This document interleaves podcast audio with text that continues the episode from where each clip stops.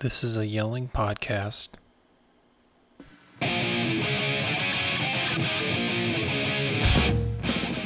From Pokinatcha to plans and everything in between, this is Magnified Plaid, the only podcast that discusses culture, religion, politics, and the entire discography of everyone's favorite left coast punks, MXPX.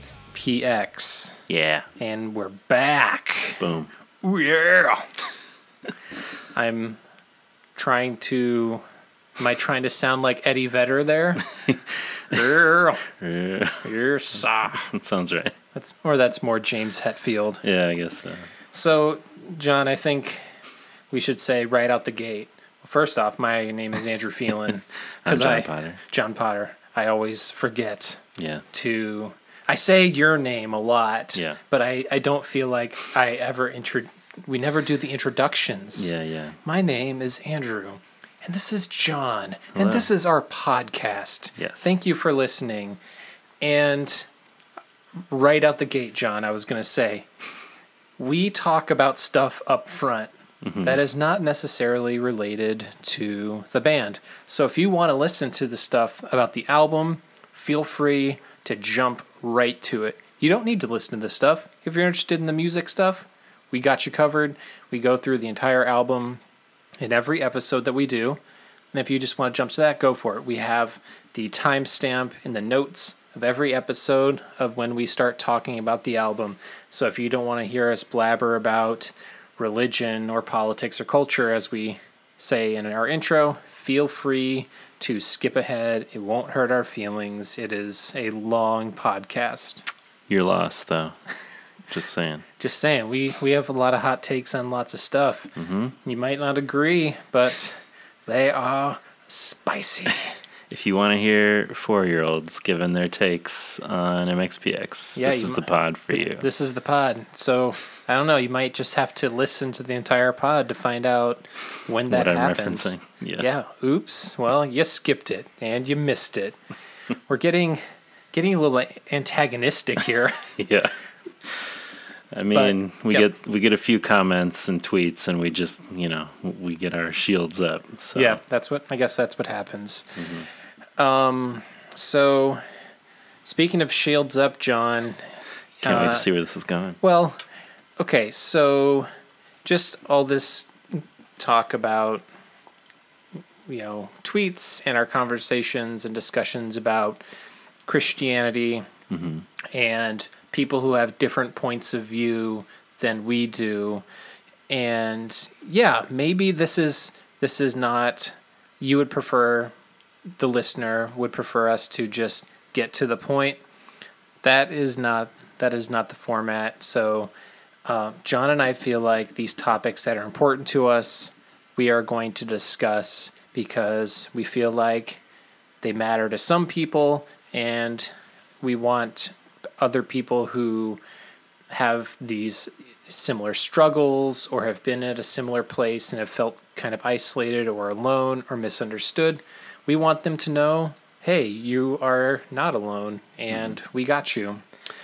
Yeah, I mean, we're about to talk about the eighth record of MXPX's 10 records, so we're closing in here on that stretch, and we have ideas about what we'll talk about after that. You know, there's a lot of EPs and special releases and side projects, and we'll get Yep. into all that. Yep. But I think from the beginning, we talked about like, we are going to talk about MXPX. We are the encyclopedic and comprehensive compendium of all things MXPX, magnified plaid. Um, but we also always talked about that being kind of a launching pad to talk about the whole world. Um, A launching plaid, if you will. launching plaid, perfect. Um, to talk about a lot of the stuff that that comes with kind of Christian punk, Christian alternative Yeah. world. So that's always going to kind of be our focus, um, even beyond the albums and stuff. So Yeah, and and part of me is just going to have to deal with the fact that some people are not into it. sure. So, um, but anyway, so I had I had lunch with a buddy today, and he's a good dude. He actually was telling me, yeah, I've been listening. I listened to the first couple episodes, Right on. and he said it's a little long, and but to his point, you know, yes, it's long, but he also said I didn't grow up listening to the band, Hmm. but he told me Yeah. that he, the part that he enjoyed the most is that first half Yeah. I've heard that from some people too. of us just talking about it because some people want the music, some people want the discussion. Hmm. And John, are you ready for the twist of this? Can't wait. He is Catholic and he is conservative. What? And he appreciates our our dynamic and our conversation. That's how can that be? And I'm not you know, I didn't I wasn't really planning on talking about this, but I want to use this kind of this idea and this conversation that I had with him today as sort of to dispel this myth or this notion that you and I hate conservatives, which mm-hmm. is not the case. It's mainly just one guy who's been tweeting about this, right? Well, I mean, perhaps he's representative of others. I don't know, maybe, but yeah. And And if you're still listening, thanks, bud. thanks, I forget appreciate your name, but Yeah. Um, but yeah, all these all tweets and everything, it's it's all fair game because Yeah. it's all part of the conversation. Sure. And so, but my buddy, you know, on paper, you would think me a super conser- super I'm not super conservative. Um I think su- he secretly might be. super progressive atheist, friends with a Catholic um, conservative, and he he's actually also not a he's not a Trump fan. He he calls himself a Black Lives Matter conservative, which is you know you, you can't lump everybody together, and Sure. that's and that's what I'm trying to say. So yeah, even though we might seem like we're different people how could we get how could we get along? What would we talk about? But every time we get together we get into these great hmm. conversations because he's kind yeah. he's thoughtful he's intelligent mm-hmm. he's generous and um, honest. Mm-hmm. And you know those are sort of the qualities of of somebody you want of somebody who would make a great friend. Yeah. and I'm not out to change his mind. He he's not out to you know he's not like sitting there proselytizing to me. You're not here to make them all agree, Definitely not.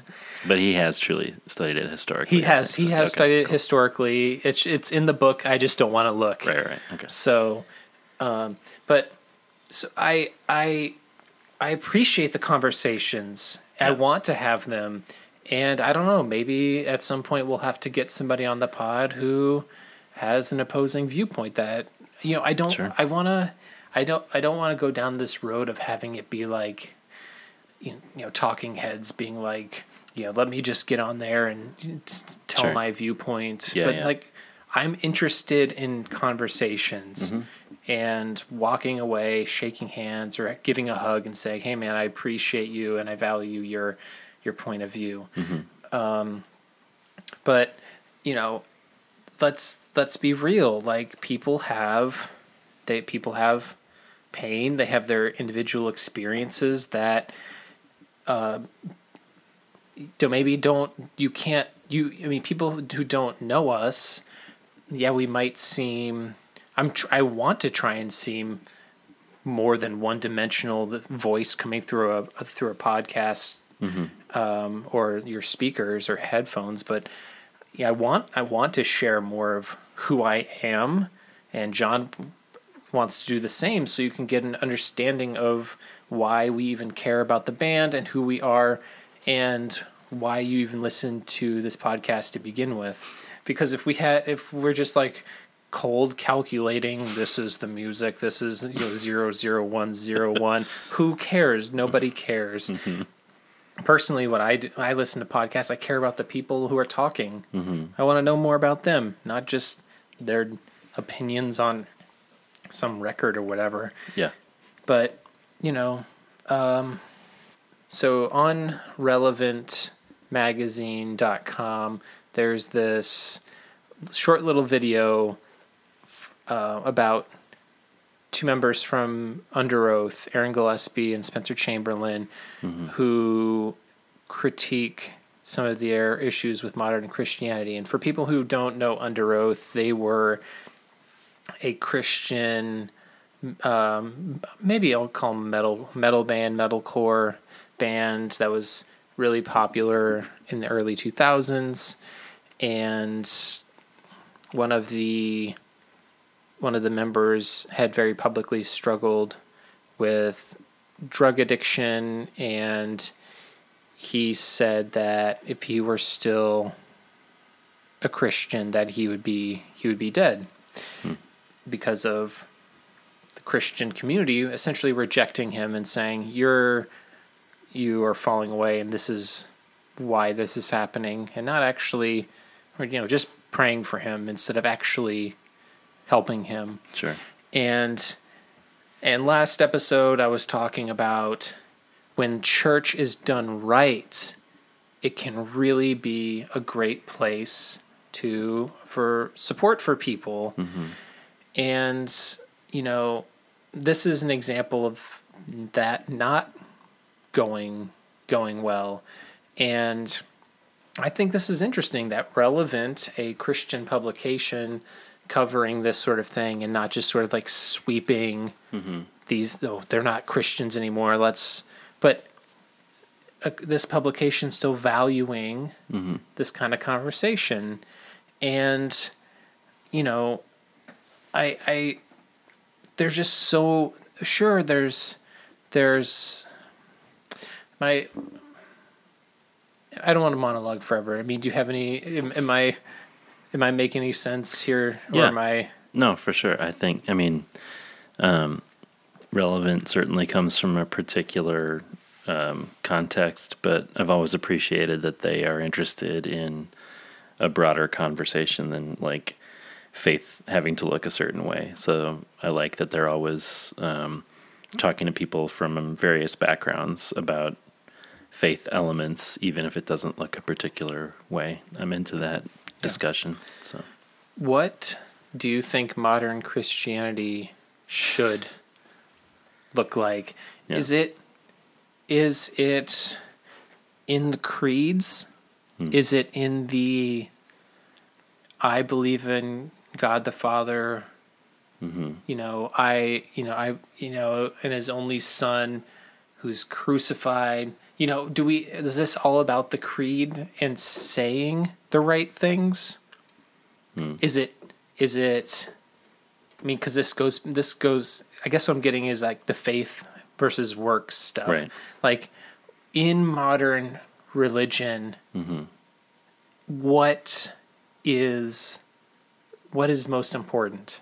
Yeah.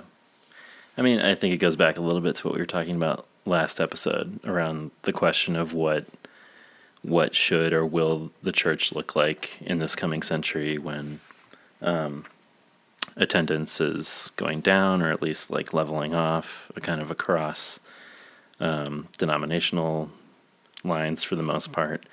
Um, and so, yeah, I just think I, I don't have an easy answer to that question, but I do think that there needs to be some thinking beyond just like counting the numbers of people that are there as being church or not. We need to think a little more broadly about what church could look like and, you know, how it looks to live out our faith in a way that, um, you know, can register with people in an age when um, there's real connotations to a particular kind of faith or theology. Like, how do we, um, how do we show our faith, um, and what kind of actions do we take to get people to, um, you know, recognize what it should look like to be the church, rather than what's often um, kind of the perception of it being like a place of rules and judgment and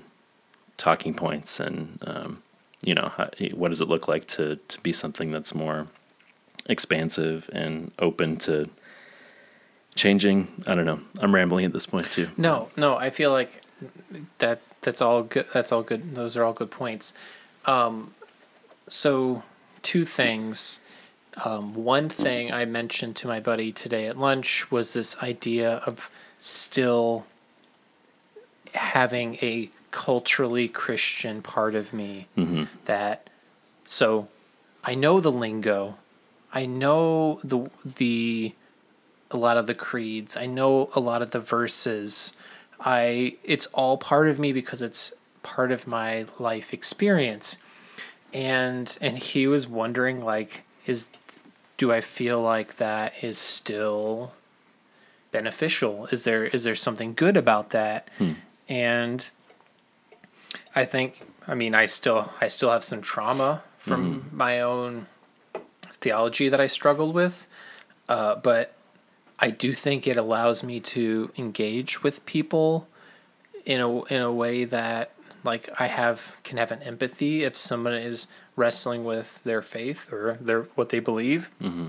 I can say, okay, yeah, I know, I because I've been there. Versus growing up unchurched mm-hmm. and being like, I sorry, I don't. I mean, I never believed in God, so I don't really know. Mm-hmm. So it, it's it's sort of a weird position to be in. But so that there's that one piece of is the being culturally Christian and going from church to unchurched is that valuable to what is it what does it mean what is the definition of a Christian if there aren't creeds attached to it hmm. like when does somebody stop being a Christian? I mean, obviously, if you reject it and say, no, don't call me that, don't give me that label, that's one thing. But what if you say, I see value in cer- some aspects, mm-hmm. but like someone says, I don't believe in the resurrection? Mm-hmm. I feel like there are parts of the New Testament, and I believe parts of the gospel that I value, and the t- some of the teachings of Jesus are valuable, and uh, I can embrace some of that. But some of the more magical or mystical parts of the text, they're just like, no, I, I, I can't get down with that. Can you, or should you still call yourself a Christian, or you just come up with some other definition of what you are? Yeah. I have no good answers to these questions. It's, but it's something that I thought about in Yeah. when I was at I went to seminary. I'm like, Right. What, what is it? What does it mean? Like, is it Yeah. is it? Because if you have all of these pieces, because if you look at the creed, you need to believe they it, they say like, you know, the resurrection of the body and he ascended into heaven. Like, Mm-hmm. if you, by some definitions, if you were like, I mean, yeah, up until a certain point, I'm on board. Mm. Yeah, I mean, part of it is, I guess, if you're getting sort of bogged down in labels, um, that can be problematic. Uh, you know, like kind of part of the problem I was talking about about this club of being in or out or whatever. But I mean, there are a lot of people who have stopped calling themselves Christians and use Jesus follower if Sure. they don't like the baggage of that word which I get the inclination there, but I also feel like, I mean, you're still Christian though. like, Right. I don't. uh, It's the same thing with evangelical for me. I think for a long time, there's been this back and forth debate about we need to reclaim the word evangelical and what that means, and people saying, you know, evangelical is this or that, and I kind of generally did, never really cared one way or the other. Um, and I think the older I've gotten, the more I've understood kind of why people do make those distinctions and, and care a lot about those labels. But for me, I've never really. I think if you're worried too much about that, um, there's a little bit of like the missing the forest for the trees thing. Like, Yeah. You're if you're concerned about whether or not someone is taking over evangelical, then maybe you're forgetting about your neighbor who is yeah, suffering or is hungry or Yeah, I I mean it kind of goes back to what that quote you know I used in the last episode about um, you know preach the gospel at all times when necessary use words like the idea being it's kind of the like Christian is as Christian does. Like if you are living a life and and acting in such a way that seems to be consistent with what um, with how Jesus tells us to live in the Gospels, then that seems like a clearer indication to me of what that life should look like than whether you call yourself a Christian or not, or an evangelical or not. I don't know if that makes It- sense. No, I'm. It's it's it's a challenge. It's a challenge for me because as I've sort of shifted and softened over these past five years, I'm. I think I'm more willing to admit that you know I, I don't think i would have said five years ago that it's like oh yeah i'm okay with being the, recognizing the cultural Sure. christian side of me that i still you know i, I attend church on christmas eve and i still celebrate christmas even though that has been co-opted as more of a secular holiday in a lot of ways but mm-hmm. um, and even caring to talk about religion as it's been a, it was a significant part of my life and still mm-hmm. is in many ways despite my lack of belief in God but mm-hmm. um, I don't know I still I still find value in in addressing some of this Yeah. some of these things Heady questions yep once again. once again yeah and i don't know if we're just sort of repeating ourselves but it it's something that's it's sort of perpetually on my mind Yeah. and and as as you know i think about 2006 uh, 7 andrew who was and earlier who's writing these songs about how the religious right was co-opting Jesus and how that really frustrated me. It mm-hmm. still frustrates me mm-hmm. because I have people in my life, people of faith who are also rejecting a lot of the people in the political discourse who maintain uh, an identity as a Christian while at the same time would probably throw Jesus in prison. Right. Yeah. Yeah, I don't know. Um,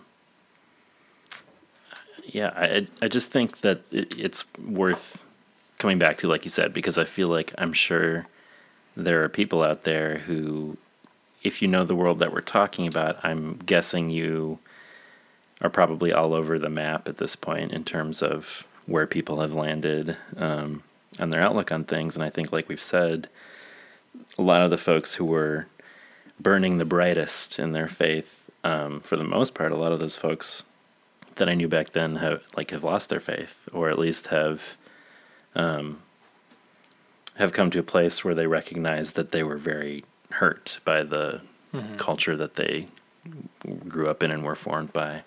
Um, so I, I'm imagining that this conversation matters for a lot of people, and, and whether we get all the details right or or always articulate may not be the point. But Yeah. yeah, if you um, if you have ideas about any of this stuff or things we should talk about or things you want to share, like definitely hit us up. So I want to pivot from that and take a hard turn Okay. into um, something less heady. So we got an email from Nick Polk who says, Howdy, fellas. I just finished episode 8 and decided to submit some super rad music from high school. I'm so happy about this. Yes, before I do though, I had a couple questions about Andrew's song "Moment of Weakness." Parentheses. God bless Iraq. Now this is a guy who's listening Yeah, for and real. gets and gets it because he said, "Had you read Shane Claiborne's Irresistible Revolution? Mm-hmm. And if so, was that part of your influence in writing that song or any of your other music?" Were there other quote emergent fellows that influenced either you or John's thinking and or music writing? Hmm. So Good question. this this might have seemed like a turn, but in a way, this is very much on point with what we're talking about. sure. That this this connection to politics and religion and so Shane Claiborne, I actually never read Irresistible Revolution, but uh, it's on my bookshelf if you want to borrow it. well, it's is uh it's the one that looks like it's covered in duct tape and it's I think, yeah, yeah. yeah, it's like supposed to look like a mm-hmm. you know haphazardly assembled book. Right. But I'm pretty sure it's a is it a Zondervan yeah, think so. publication? Yeah, mm-hmm. it was pretty.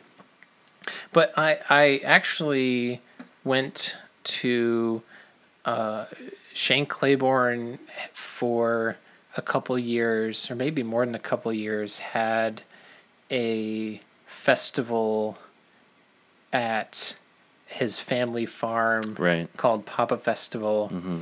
And I think it's Papa stood for People Against Poverty and Apathy Yeah, that sounds right. and I went there and yeah, like so in in a in a sense that like I was in and around the Shane Claiborne emerging uh, church kind of scene back in 2006 uh, yes I was a I was sort of influenced by that in a sense that my moment of weakness song God Bless Iraq was influenced by that in, in particular no I just think that I was in a place at that time that uh, I think sort of paralleled some of what Shane was talking about and Shane was preaching.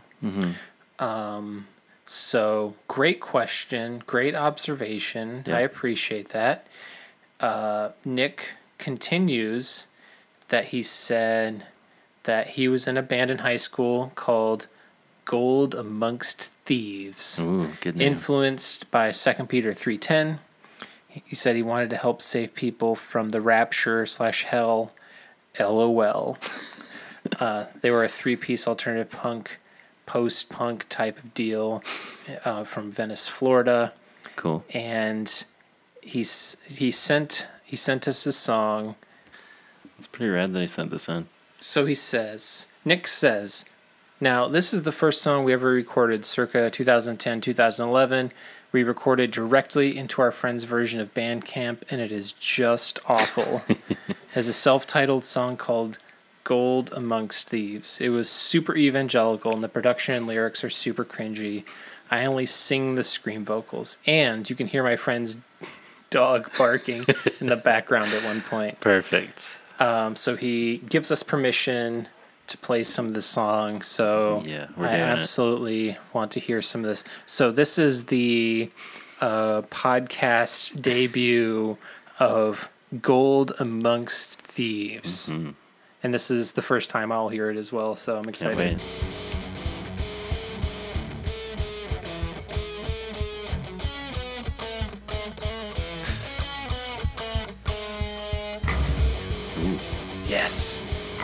Oh yeah. Yes. Oh, that thick ass bass. Sounds like you got a five string or tuned way down.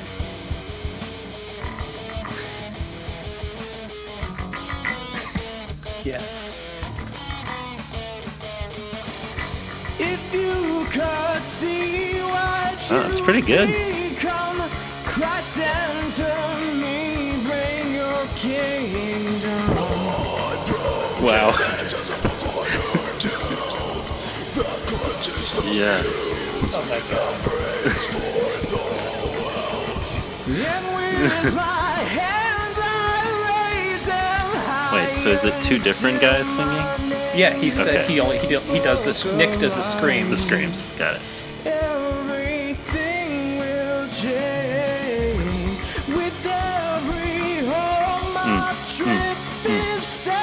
to you.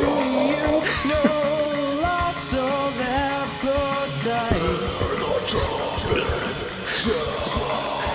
Oh man. Wisdom's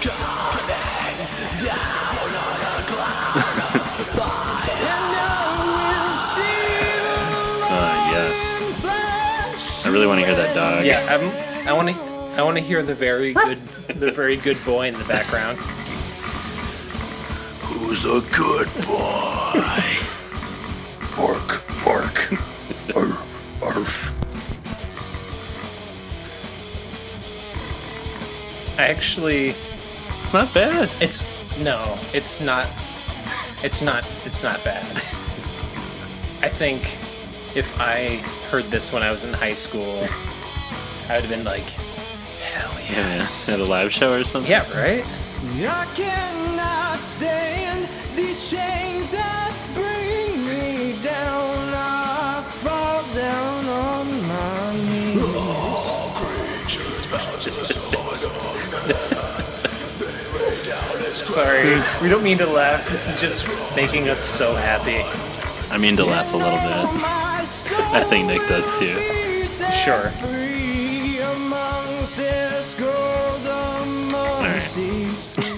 That is Oh wait, Ooh, is there going to be a breakdown? breakdown. Let's see. Back to the chorus. Jump, jump, jump, jump, jump, jump, Ooh, jump, jump, jump. do-do-do-do. Probably a little tuning needed beforehand. Well, they, um, I mean, they just got, they just got so, they just got so metal. I mean, he just probably went out of tune. Yeah, dude. Uh, Nick, Nick, thank, thank you. thank you so much. That is so, that is so awesome. Please, people, send us your.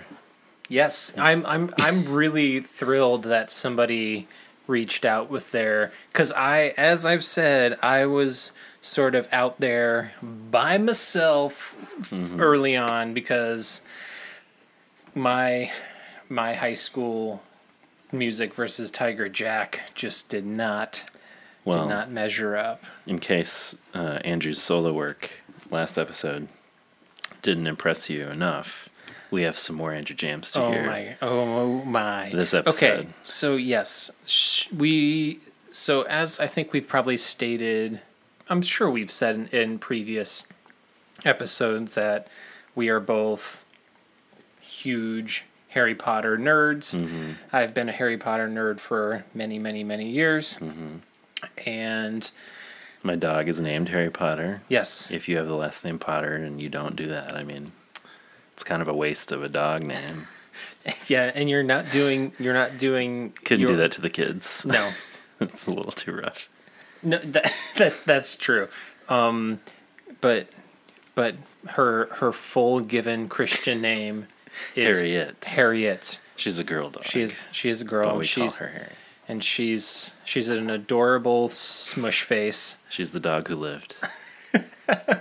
Yep. John actually carved a lightning bolt into her face, but you wouldn't be able to see it because of all the wrinkles anyway. Don't at me, PETA. um, So that all that to say in so this album came out in 2007 uh, the secret weapon album but um, in 2008 sort of in and around this time i started working on a project called i called myself ollivander Yes. so I mean, this was like a whole scene for a while. Yes, it was something called Wizard Rock. There were there are a number of bands. The most well known band was Harry and the Potters, and it was a duo, a brother group. They're from I think they're from Boston, and they wrote songs about Harry Potter, and they would perform them at libraries.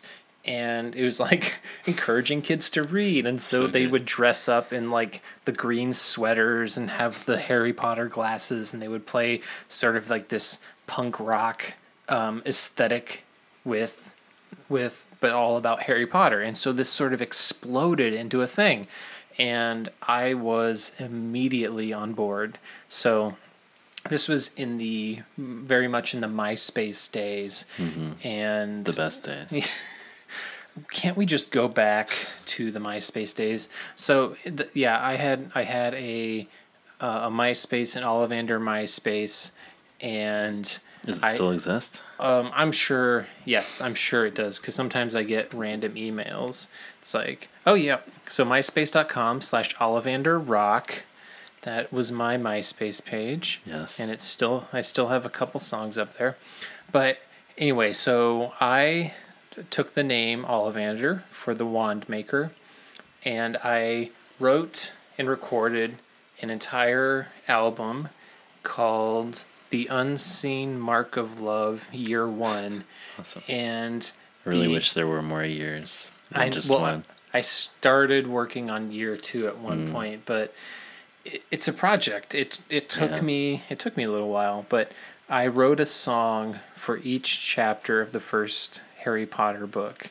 So there are 17 chapters in the first book. There are 17 songs, and um, it's it's probably my most nerdy, but it was probably me at my most creative because when you have source material already, it kind of helps that creative process a little bit.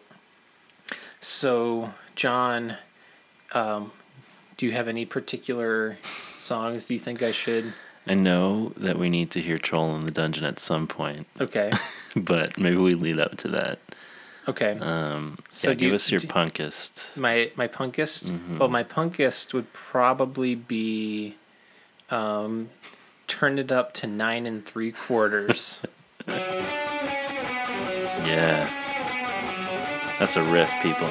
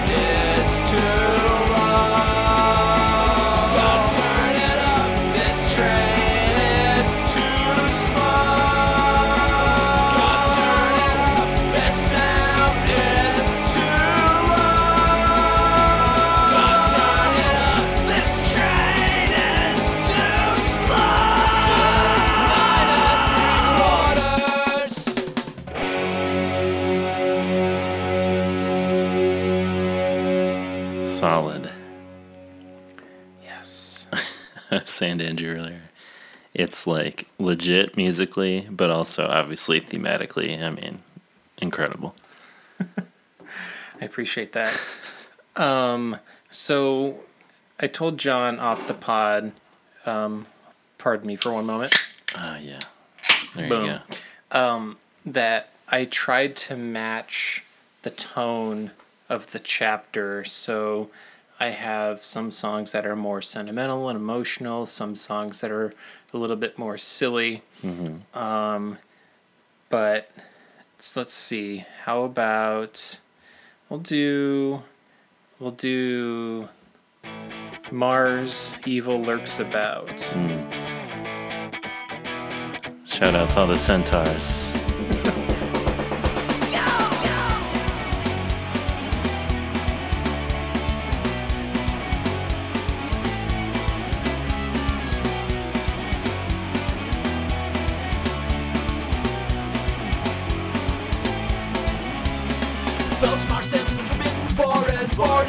Detention. Malfoy looked like he was praying for intervention. So good. There was Hagrid with his crossbow looking hardcore. They're searching for what's through the blood of a unicorn the forest floor. Use that werewolf gas again and not fast enough to commit this sin. Mars is bright tonight, only mean one thing. Evil lurks about, evil lurks about. Mars is bright tonight, in case you haven't. Innocence was slain for someone's selfish gain. So Yes. coming up in this song, I try to do a little bit of a rap. Oh man. So get ready for some hot bars. The victims are innocent just like it is and it's always been. Centaurs are eloquent, but they don't make a lick of sense. The questions are basic and you embrace them with stargazing. It's amazing the patience at the race when the time's wasted. We're searching and wandering for burdens and pondering for food and slaughtering. If there's some sort of offering when they notice the creature whose cloak to his head's hanging over a creature mouth open and like Drake. Drinking milk from a unicorn. Amazing. Ain't no shame. They must be severe in the same form, but just the. The blood upon their lips costs a hefty price. A cursed lie. There is only one monster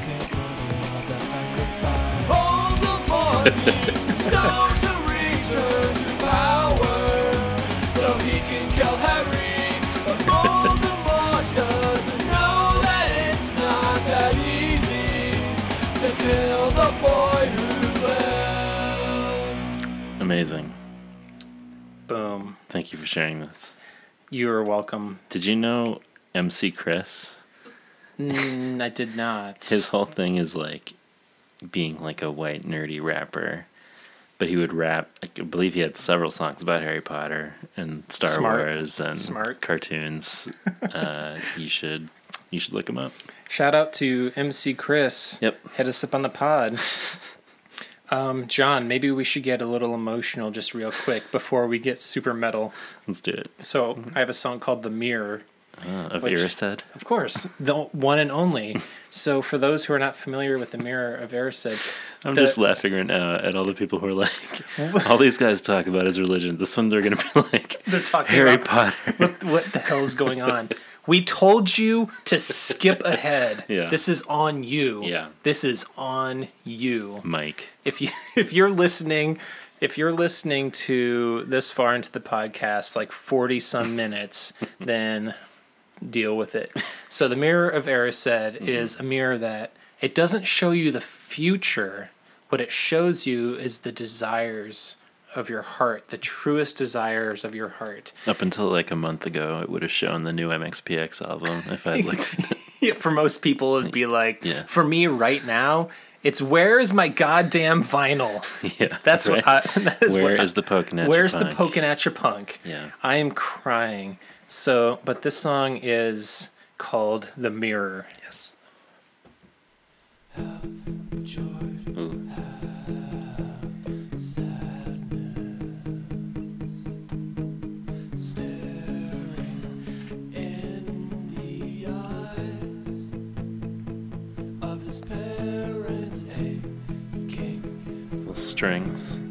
in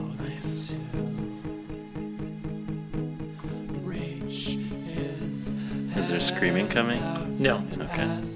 right through the glass to feel for the first time. To feel I have my lighter out.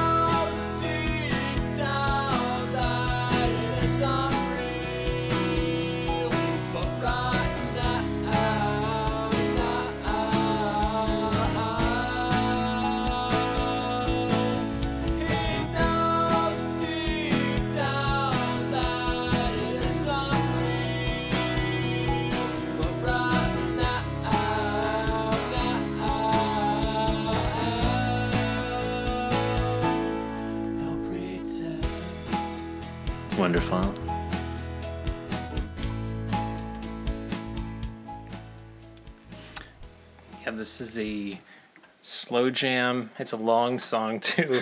It's it's it's six minutes long, so I will not. But yeah, but it's also because at the end I get into this very layered.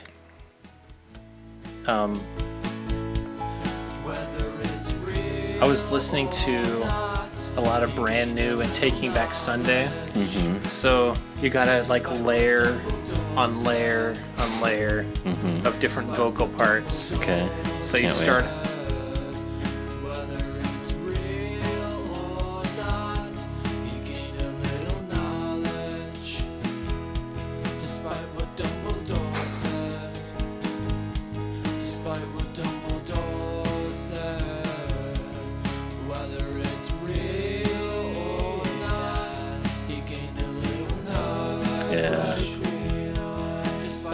good shit.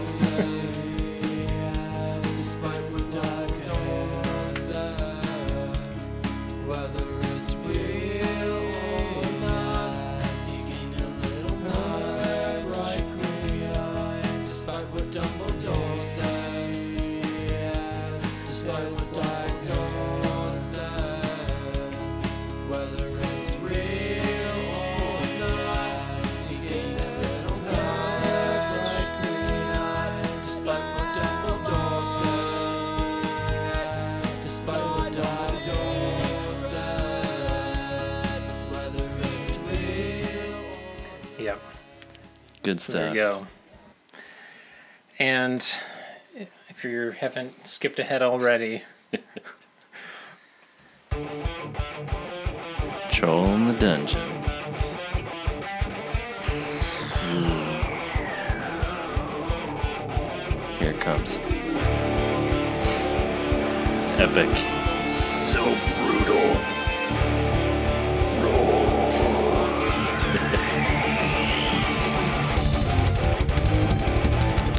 So good. open that pit up. All the trolls and pit. I would love to see a troll circle pit. That would Man. be that would be a super brutal circle pit. that is amazing. So, yeah, if you demand an Ollivander reunion, uh, the hashtag is hashtag Ollivander reunion. that is a brilliant hashtag. Um, you the know, people demand it, yeah, the Ollivander and Tiger Jack reunion, obviously. the most unnecessary reunion of Uh. all time. I mean, it's just you and me playing the songs to each other. I think it should happen. Us just us sitting in a room, being like, "You want, you want." It's real or not. That's right. We can pull it off. We'll pull it off. Yep. So, um, Should we pause to collect ourselves? yes, and, then tran- return? transition. Mm-hmm. Yep. So, when we come back, we will be discussing the eighth MXPX full length proper album, Yeah, we 2007 Secret Weapon.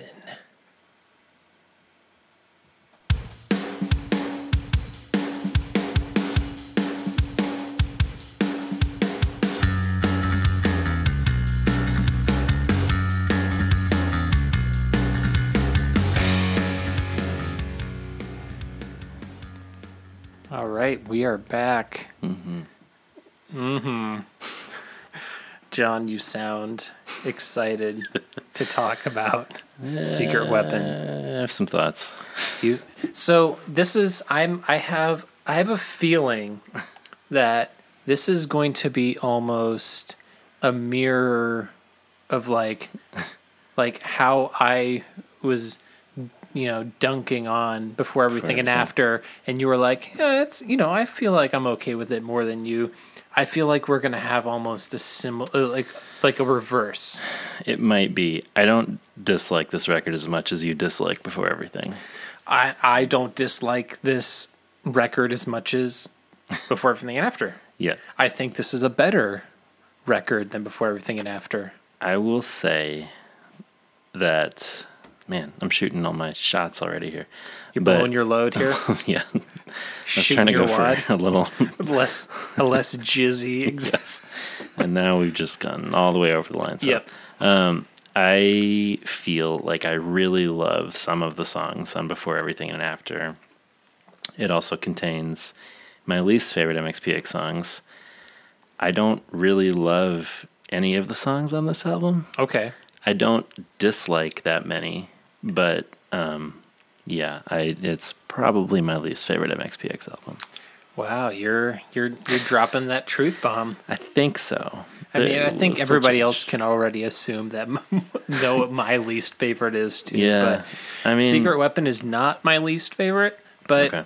it's um so let's let's Yeah. just let's get into the so this album was dropped in uh, July of 2007, July 16th, 2007 and produced by Aaron Sprinkle and back on Tooth and Nail shocking They- developments. very shocking development. They went from A and M uh, for um, before everything and after to side one dummy with the next record of Panic to Tooth and Nail for their next record. So within three records, they were on three different labels. Yeah, and if people have information on what the backstory is there, I'm really curious because going back to Tooth and Nail is a really interesting thing for them to do Right. after a lot of the clearly bad blood there for a while. Right. Um, I know Daniel MXPX memes posited it in our talk with him that it may have been partially about getting the back catalog back, uh, publishing stuff. So Yeah. who knows? But uh, yeah, I it's a surprising move and it's a surprising sound for going back to Tooth and Nail. We'll get into it later. but- Yeah, you know, okay, so here's here's what I'll say. Uh Aaron Sprinkle. I like Aaron Sprinkle and his his music. I liked when he was in Poor Old Lu. I liked his solo stuff. I remember in college I bought his album Lackluster, which was sort of it was like a best of some of his earlier stuff. And I really liked his songwriting. And on this record, I I'm curious how much of an influence Aaron Sprinkle had on some of the elements of this album that I really feel like are not MXPX sounds. Yeah, because he actually does some background vocals hmm. on a number of songs. Yeah, I mean, in terms of production sheen and poppiness, it would make a lot more sense for this to be the one that came after Before Everything, Yes. um, rather than okay, they went kind of full pop punk band for Before Everything, went back to the skate punk roots for Panic, and then Yeah. kind of went to the middle of those things. I'd say like leaning a little heavier toward the Before era for Secret Weapon, maybe. So. I I feel like I on I think this album has it's a blending of both Panic and Yeah, Before Everything and that's After. Uh, in terms of the production syrupy quality Mm-hmm. of Before Everything and After and some of the more heavier uh, riffy Mm-hmm. songwriting of Panic and also a little bit of dark and a little bit of edge Right. that you know, in I I had a memory of this album being positive and like Mm-hmm. There's from, some of that from beginning sure. to end Yeah. being positive. But then I'm like looking through and re- re-listening. I'm like, wait, this. There are some darker moments Yeah. on this record. Yeah. I I wonder if it's kind of the same thing that we were suggesting about before, where like I think I'd like some of these songs better with different production, maybe. Um, I I think I would like this record a little bit better if it wasn't almost 50 minutes long. Yeah, as usual. it As- is too long. It's too Per Mike's admission. long. Yeah. You this okay, so John, I told you off pod that I did an alternate secret weapon Mm-hmm. and I with my omissions I cut this down to 36 minutes. That sounds better. 12 songs. Okay. It doesn't need to be it does not need to be almost 50 minutes long. No. And the songs that I excluded release them cuz they they have some special edition tracks already for this record. Mm-hmm. You don't need a 50 minute it just doesn't 17 songs with the secret track. yeah, this album it's like what are you going back to poking at you? Well, we haven't heard from Aaron Sprinkle, Oh, MXPX since Poking at you so. Yeah, that's right. but it couldn't be more different. it couldn't be more different sound. than. No, it's true. But if, if you think about the two longest albums in their discography, Hmm. both have Aaron Sprinkle attached. So and then they're gone again after this one on Tooth and Nail. They are, yeah. So, yeah, interesting so moment. yeah, I don't know what what is going on. But this album, it's almost like they're like a this is also going back to in in a way going back to before, before everything and after era because it it has all the features. It, this album is all about the features. Yeah, yeah. So Benji you got, Mad back you got, on the Ben- you got. Benji back back in the booth.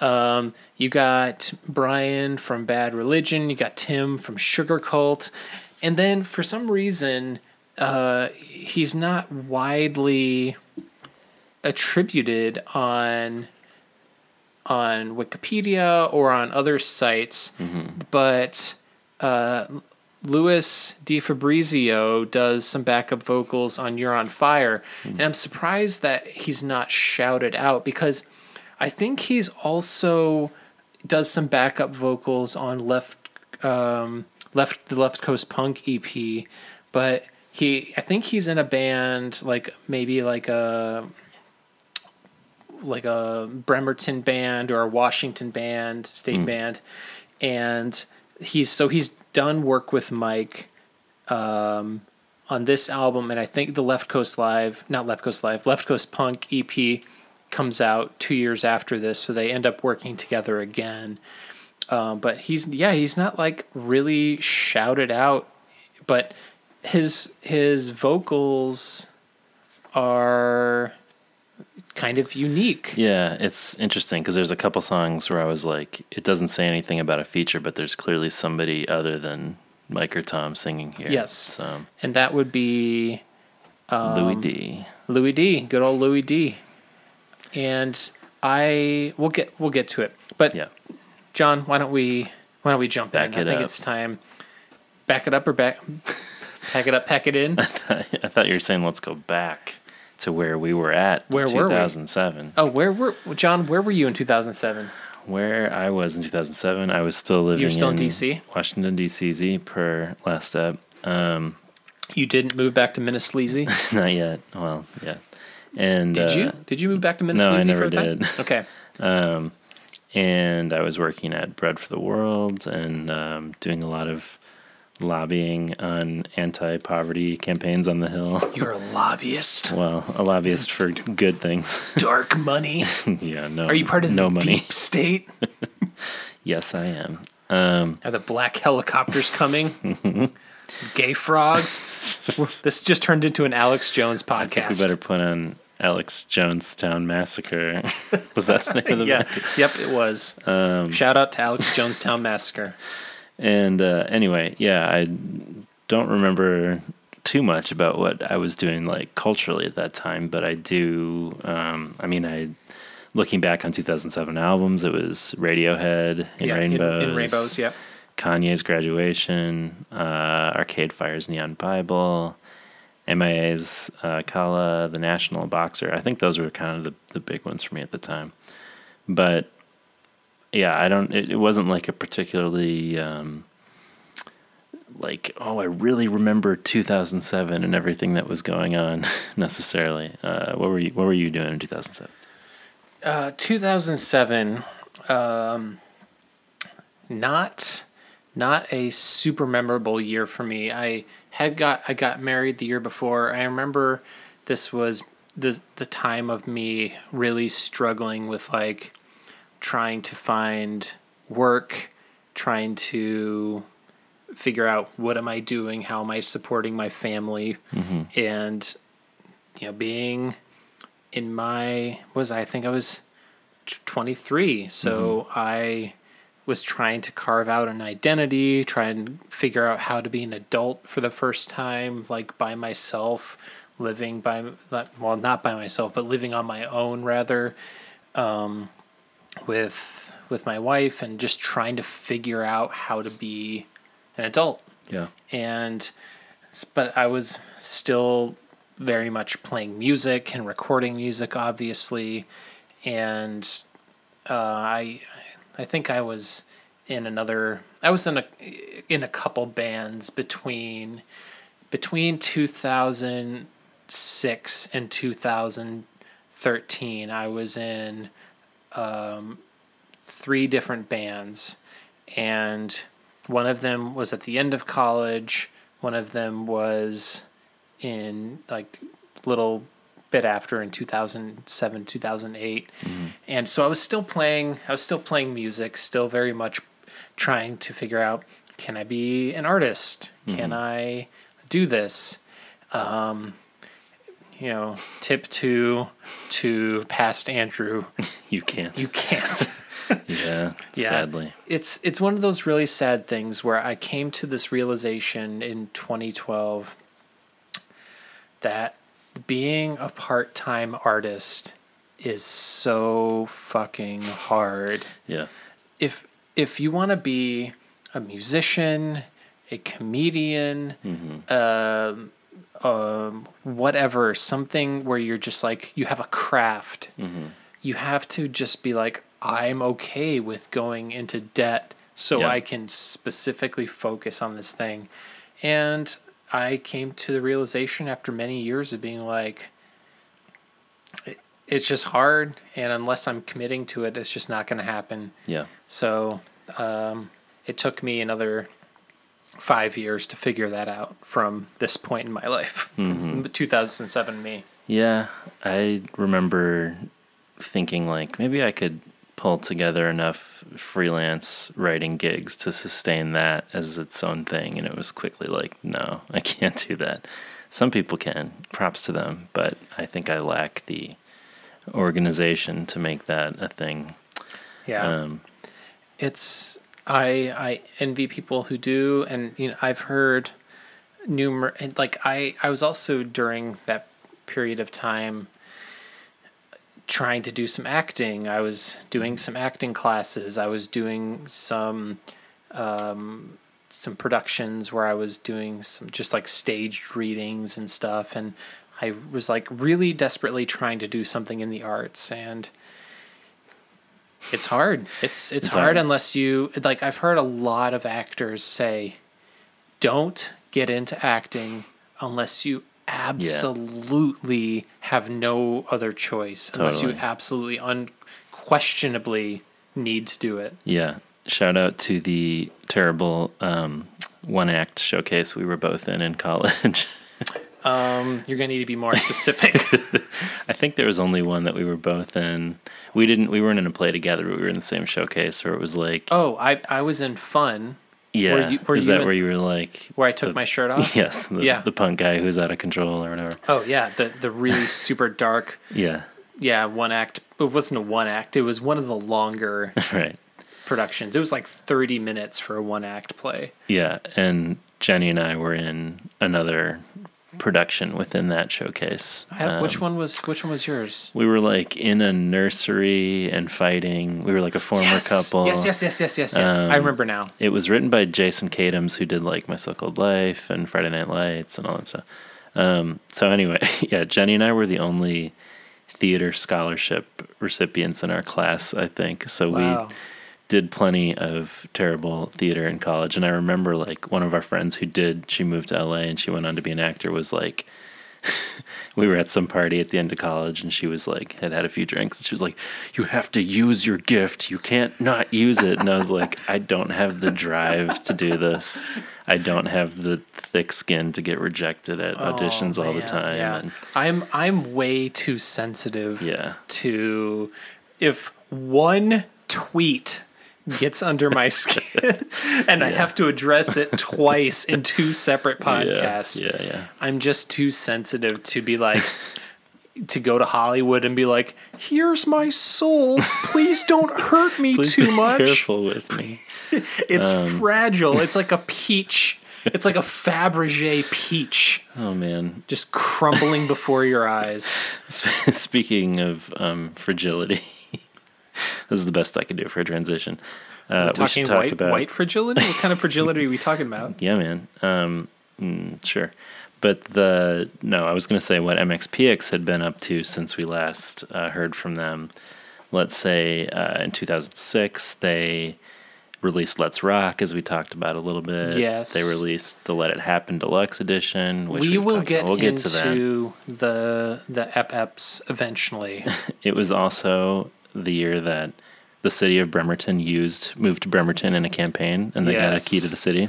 yes, Solid work, guys. I'm pretty sure that is still the MXPX the Wikipedia. Wikipedia image, Image, I believe after you're after all these years. Oh no! Well, I think if you scroll down, There, There it you go. um, looking Mike- rad with Mike their- rocking the deuces, and I, this uh, guy with some hot pleated khakis. Bill Gates looking Bill mayor. Gates looking guy. Um, Mayor Cary Bozeman. I love his work. And Yes. uh, they also, getting to the fragility, released this song, The Setting Sun, for a video game called Prey, which I had never heard uh, until preparing for this episode.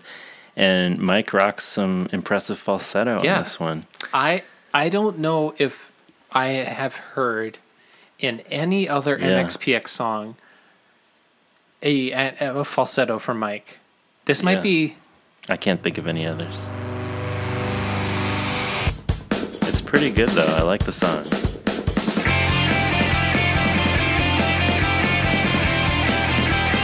right off the bat. It sounds different.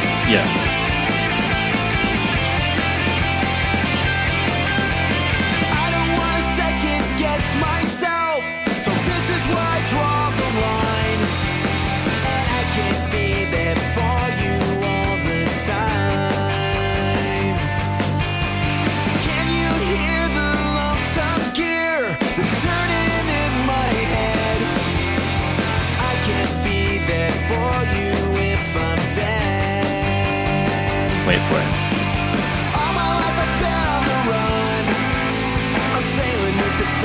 Sun.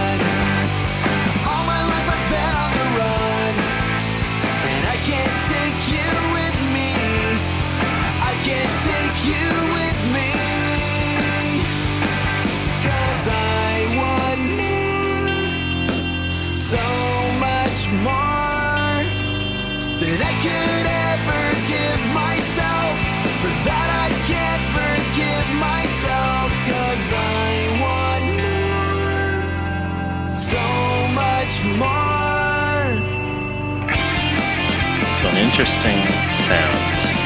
Yeah, this is. Yeah, it is not a sound that I'm used to hearing from MXPX at all. That it strikes me like when we listen to, you know, we joked about um, on Before Everything and After, we kind of joked about how um, Don't Walk Away is the best the best U2 song from mm-hmm. 2003 and how that was a very un MXPX song. Mm-hmm. But this is st- also very very different. Yeah. I don't dislike it. No, I don't dislike it either. It feels I, kind of- I would I would take the setting sun Yeah. over any number of songs I- on Secret Weapon. I think that's correct. Is that our cue to, to dive in? Yep. so we will start with the title track, Secret Weapon.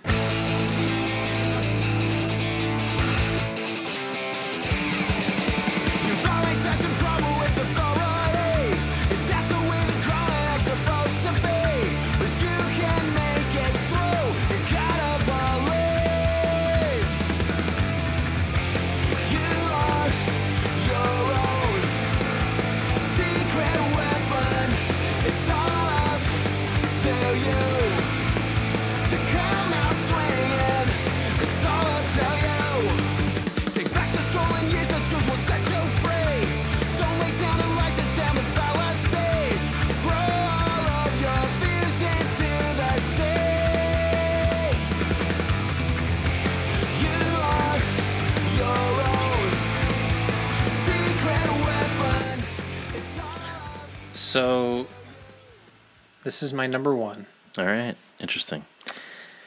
I can see why that would be the case. It did not make my list. It did not make your list at all. No. That which, is that is interesting. yeah, I think it's kind of indicative of how I'm going to feel about the rest of the album. Like, Okay. I, I don't dislike it.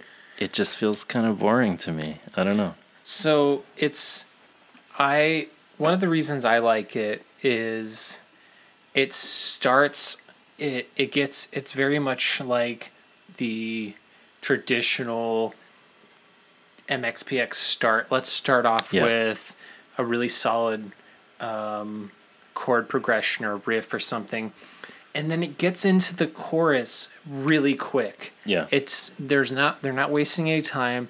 It's barely 2 minutes long. I think it's a solid it's a solid album opener. Yeah, it's a good album opener. It's a good first song. It's a good first single too, which it Yeah. was. Um, and this, I mean, I feel like there's some surprising single choices on this record. Like, usually, at least for the last few albums, I've talked about my problem of the singles often being kind of my least favorite or overproduced. Yeah. Um, that is not so much the case here. I feel like the poppier ones were not generally chosen as the singles on this record. And- No, yeah, it's I I mean, with the exception of You're on Fire, Yeah. of the four singles, Which is a lot of singles, by the way. yeah, it's a lot of singles. And also one of them being so I'll tell you right now that all th- three of my top 3 are from the singles, Okay. which I did not realize until looking at them right now. Yeah. But so one thing I want to draw attention to is, um, so of the singles, um, so the first one is Secret Weapon, and there's a music video for it. Did Yeah, you watch? Did you watch the music videos? I sure did. Okay, Big step up from the Panic videos. so yes, it's funny because it seems like Tooth and Nail actually right. has a music video budget, Right. as opposed to um, Side one dummy. Side I mean, I don't know what the maybe they're comparable in terms of funding available, but Well, I e- either. I mean, you you discussed that the between the two music videos that they had for Panic, it was like probably a couple bucks between I think them. they found the money in the couch cushions of the side one dummy lobby. yeah, and this one, they these music videos they clearly hired an Yeah. editor. They look They they got Profesh. some they got some props. They had They're some, breaking a lot of they stuff. had plenty of shit to destroy.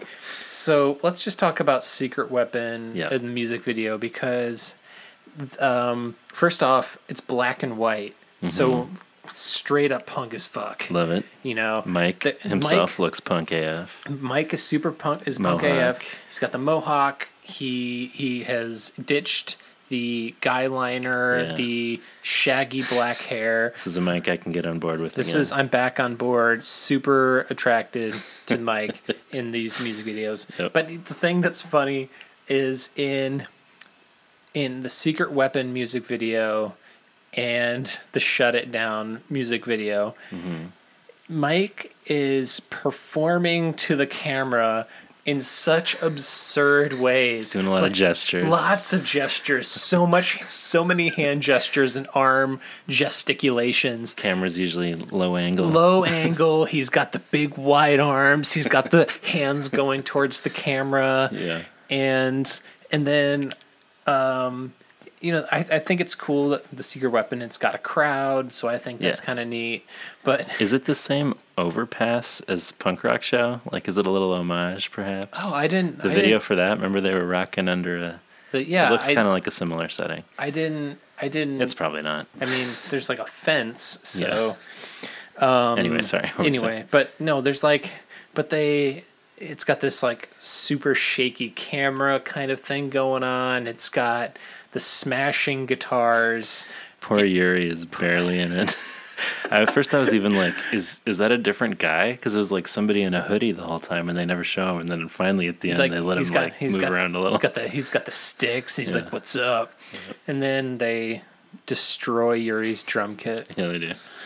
Um, um, yeah, I feel like, yeah, I mean, it's definitely a, a rocket song. Like we said, Brian Baker, Bad Religion, Minor Threat. I think he's doing those solos. yeah. He's it's Um, definitely his guitar solo. Yep. And yeah, it's got the the kind of so the sound is one thing, but the you hear some of that sweet axe.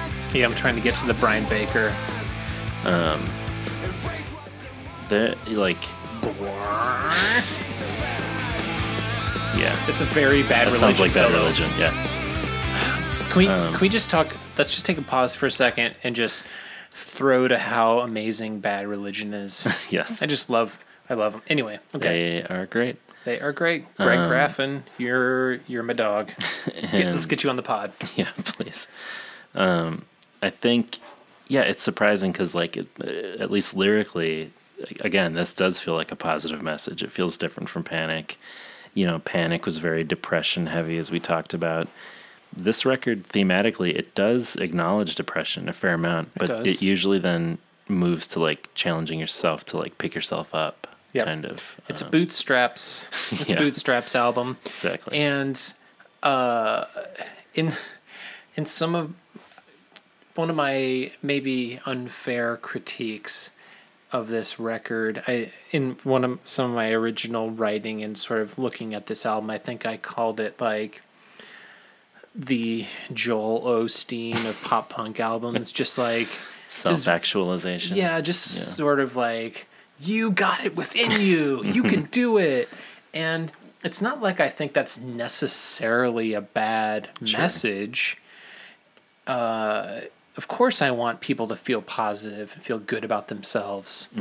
Um, but there are realities where it's like, no, it's not up to you. It's not always up to you. Sure. Like, yes, there are ways that you can like, um, not be a dick and not be um, super negative all the time, or you can be stop being a pessimist about things. But there are outside forces that can be Yeah. working against you at all times. Um, so I mean, I don't know if it was the singles or kind of that message overall, but it seemed to work pretty well. I mean, number 76 on Billboard 200 it charted. It's pretty good. Um, It's not bad. Number one on Billboard's Christian chart. they Obvi. they they were nominated for a Dove Award. There you go. You know, it's the big time. The positive lyrics were, were resonating with the Dove folks. um, should we move on to the third single of the album? Um, Which would be Shut It Down. which would be Shut It Down, which would be my number two. oh, okay. A little Clash homage. Yep, yep. Red guitar.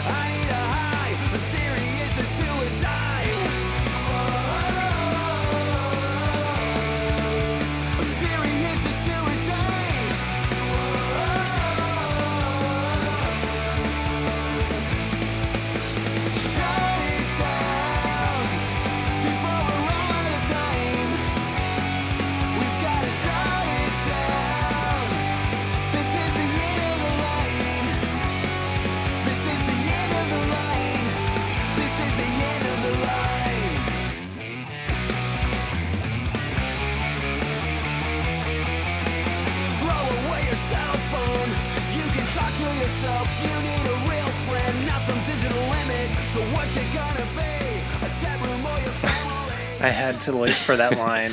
I think we just went to Mike's delivery corner. yes, we did. Not some Um, digital image. Not some digital image. What's it gonna be? A chat room or your family? Now, now, now, Jo- now, John. um, how many chat rooms were you personally hitting up in 2007? I don't know. I was too busy just throwing away my cell phone, you know. I Your, just flip, your flip phone, flip phone, you're throwing it into a canyon. I feel like talking about throwing away your cell phone in chat rooms. I'm like, isn't this like 1997, not 2007? Like it feels embarrassingly dated. Right? No, it's that um that is exactly what I said. I said it's a it's a jam, the guitar riff is great, but the lyrics and the video Yeah. date it in such an embarrassing way. You know, they're they're smashing these standard def TVs with a baseball bat. They have a close up shot of a flip phone yeah, and, throwing it off a roof. throwing it up. No, they're like at some. They're like playing on some cliffside or something, and they're like s- feels- smashing like this really large Yeah. computer monitor. It feels like Office Space, like the It scene where they go to the field and bash up the printer. That's basically what the it video does. is. Yeah, but again, also like the Sneaker Weapon video, smashing guitars, smashing, destroying things. Mike is being performative directly into the camera again, and um, and it's like, did J.J. Abrams direct this? Because there's so much lens flare. There's a lot, yeah. There's a I mean, lot it looks good. It's like No, a the- slick video. It's very slick. It's very slick, but It's, it's uh, also like if you if you have like, uh, uh like, if you're sensitive to like it could make you nauseous. it's a lot of moving camera. It, but- um, yeah, Yeah. this I was I was I was also just thinking. I looked up some dates. So Mm-hmm. this was released, like I said, in July of 2007, Mm-hmm. when social media was in its absolute infancy. Mm-hmm. So Twitter was founded barely a year before.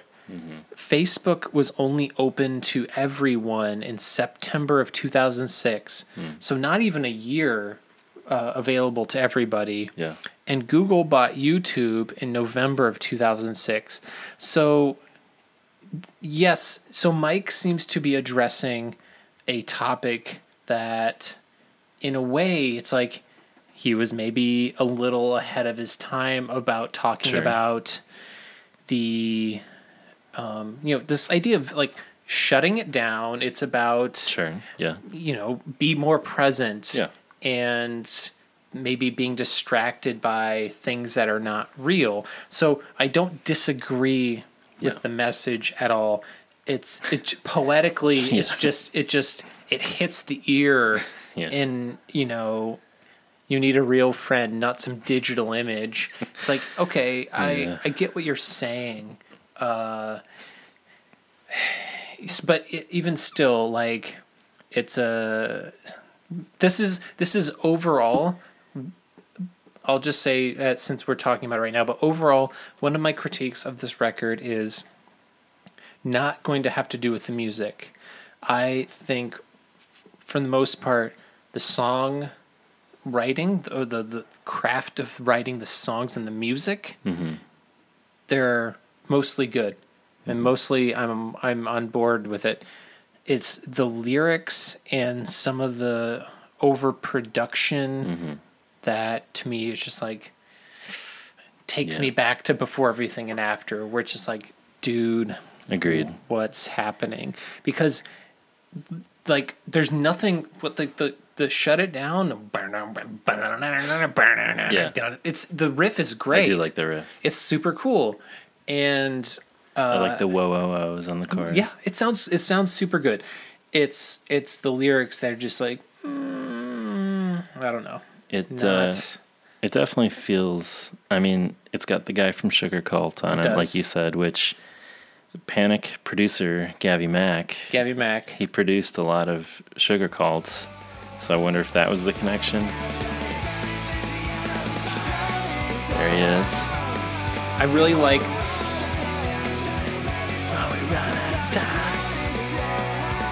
I have no idea.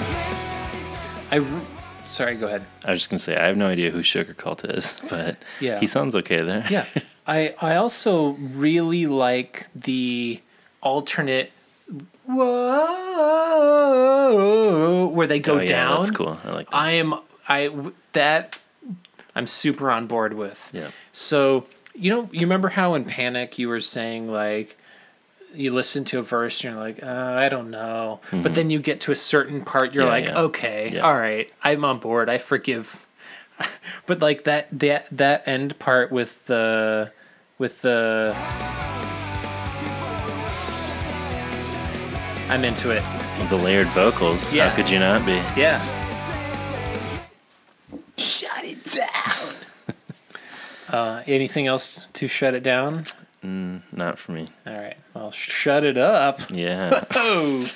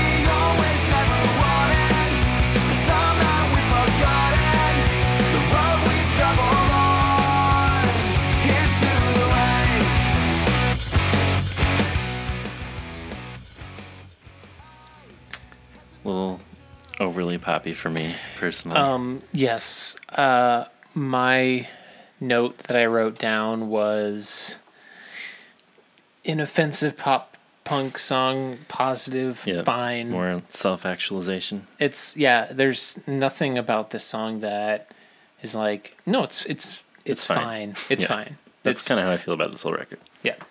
Um, I have nothing to say Nope. about Here's to the Life. No, I have some other things to say. oh boy, I got a lot of things.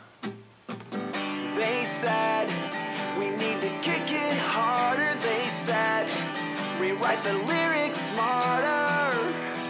We can't quite smell platinum yet.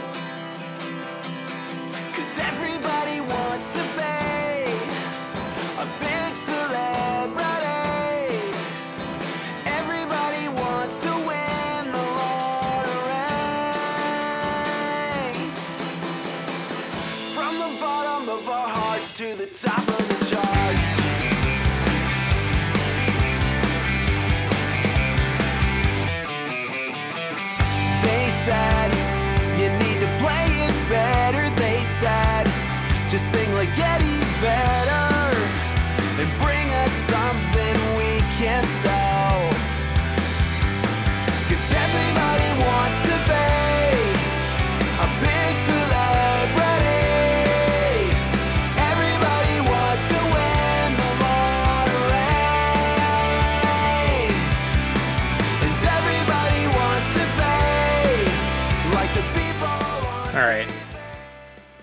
Not into this. Nope. I this so I have um I you know like I said I had an alternate version of Secret Weapon. This song gets cut Yeah, because first off, haven't we already Yeah. been down this road? Yes. I believe we heard this song when it was called Next Big Thing and it was on Ever Passing Moment. right. And I think he's still wounded from that But era. Perhaps. so here's what I'm wondering. Like, first off, um, what what year was this song meant for? Yeah. Is so this this seems to be a little more pointed, not necessarily at, you know, because next big thing was like, you know, all the ba- bands want to sound the same, but this one is like. This is about A and M. It's maybe. like specifically, this is about they they're trying to like Yeah. manufacture the bands, ma- the images, and um, also in 2007, who's who sang to sound like Eddie Vedder? yeah. Like this is this It is what I'm saying. What year is this? Because Yeah. Pearl Jam is not a thing in 2007. No, no. I mean, it's so. I'm just like, this song seems so so out of place. yeah, it's just it's goofy. It feels it is like goofy. It feels it feels tongue in cheek. It feels like wink, wink, wink. You know, but eh, did so? Do you know the song um, "Still Waiting" by Sum Forty One? probably not. Um, okay, I don't actually. I don't know if I have it um, on my on my, but uh, so they have a music video for their their song "Still Waiting," and it's mm-hmm. genius because they started off with the band walking into this music producer office hmm. and he's like this guy he's like he doesn't care about them as a band. He's Right. like he's like look guys Sum 41 you know the numbered bands are out. Blink 182 green day 75 nobody nobody you need to be you know the number bands are out. It's all about the strokes you know mm-hmm. the hives I do whatever. remember this, and so he's like the sums. Right. huh? Guys the sums? And so it's that to me is like Sure. Um, I feel like Sum 41 addressed that in this more funny way in the music video mm-hmm. than necessarily in the content of the lyrics of the song where it's like sound like Eddie Vedder do this and just like sort of like hammering it like Yeah. over over your head with like the and like calling the song Right. you know top of the charts that's just like This is not a particularly nuanced no, record it's, for the it's boys. Not. No, is no, is not.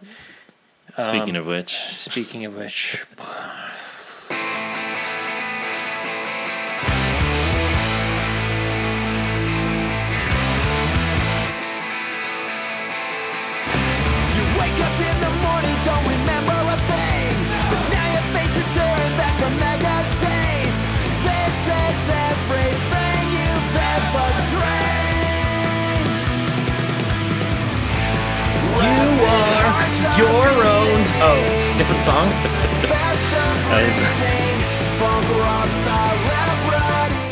I had the same. I actually thought it was just that song for a second. Yeah, it's But it Yeah. goes to some interesting places later.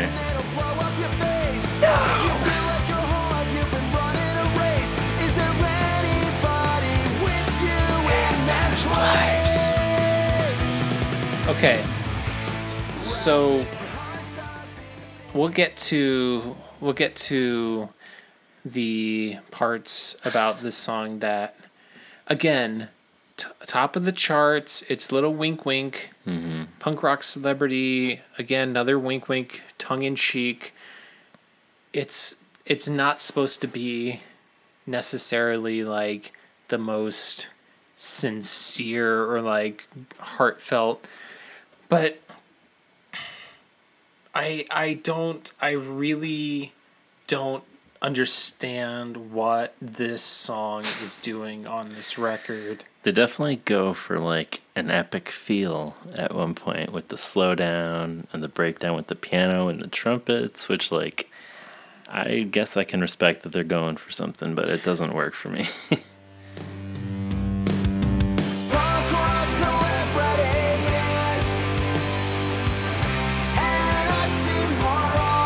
no nope prc prc prc is not a thing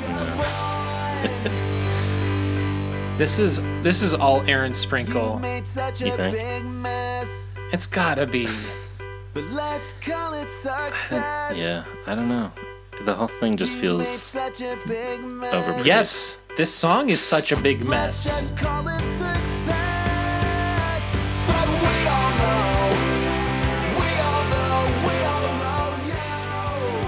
yeah. should we get to those trumpets we all know, we all know, we all know, yeah. But we all know. W- we don't know i don't i also don't know who he's talking about like I think is punk rock celebrity your life is a mess like i don't it, I think he's talking about himself. I mean, that was you think it's a self-referential song I thought it was kind of a variation on the top of the charts idea that it was basically like acknowledging you can't hold on to the idea of like somebody trying to make you like a punk rock, you know, icon. Like that's not a sustainable thing. So it almost felt to me like it's a little bit mature in the sense of like, okay, we're at this stage of our career.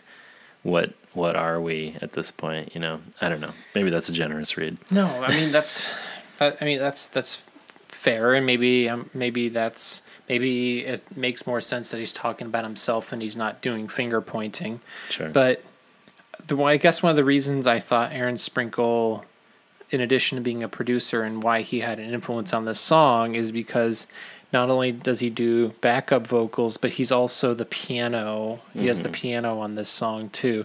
So he's my thought is like, well, what if we try me? A little bit more of me on this song. Why don't I just throw a little piano line in here and try and make this epic? Have you seen uh, Walk Hard, the No. movie? a, you have to see it because it's like a perfect parody of all the musical biopic movies. But in one part, he's like clearly supposed to be going through his Brian Wilson Beach Boys Okay. Pet Sounds era, where he just wants as much as possible in the studio, and he's like, "And I want didgeridoos, a thousand didgeridoos." anyway, it kind of reminds me. Yeah. the stretch of the song reminds me of that. Yeah, so let's just put in a piano, an organ, a Right, right, trumpet. right. Let's get like this sort of Queen sounding like uh, harmony vocals at the end. It's just like how many layers can we get? Yep. But um, John, we're we are five songs in. We're Yeah. th- we're a third or quarter. I can do math. A third of the way through. No.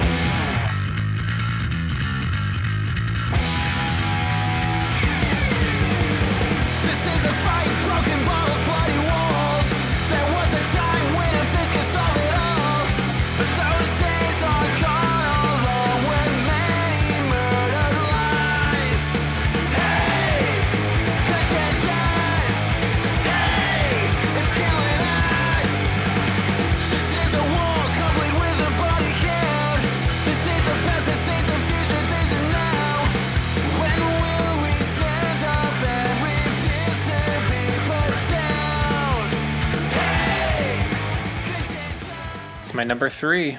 It's just outside my top three. Yeah. I I feel like conflicted about this one. I should really like it. Yeah. It's short and fast, political lyrics. Yeah. But again, I don't know, it just feels a little like too slick to me somehow. Even though it's rougher, like I feel like if it was produced differently, I would like it more. Um I don't know. It's also surprising that this was the fourth single. Yeah. It does. Um, that's that's what surprises me too, and it has a it has a music video Right. Which kind of feels like back to the cheap ones a little bit.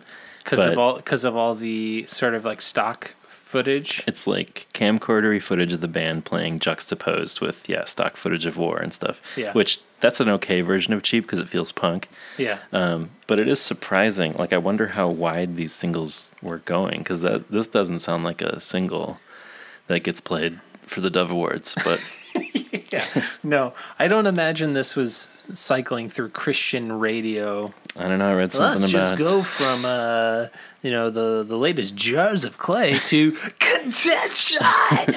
I read something about. This album was big on gospel music channels Rock Block. So you never know. was it was it the top of the charts?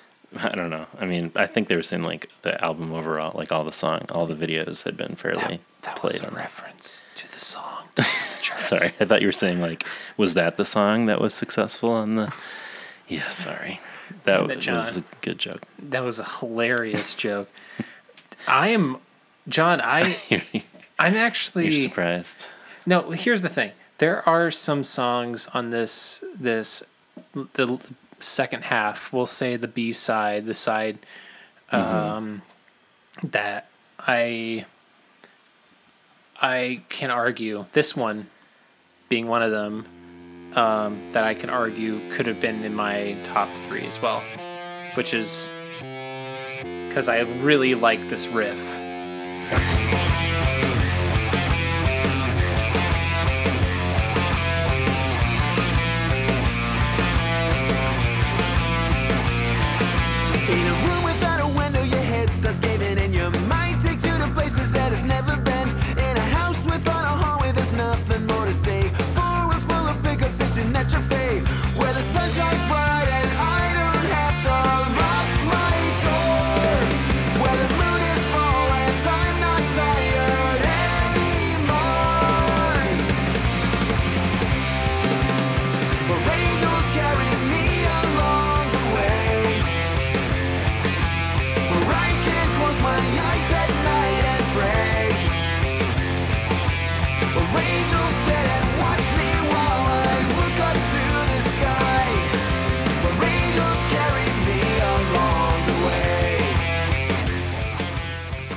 My number one. Yes. I thought you might be surprised by that. Well, I'm I'm only moderately surprised because I I like the song. It's actually grown on me quite a bit.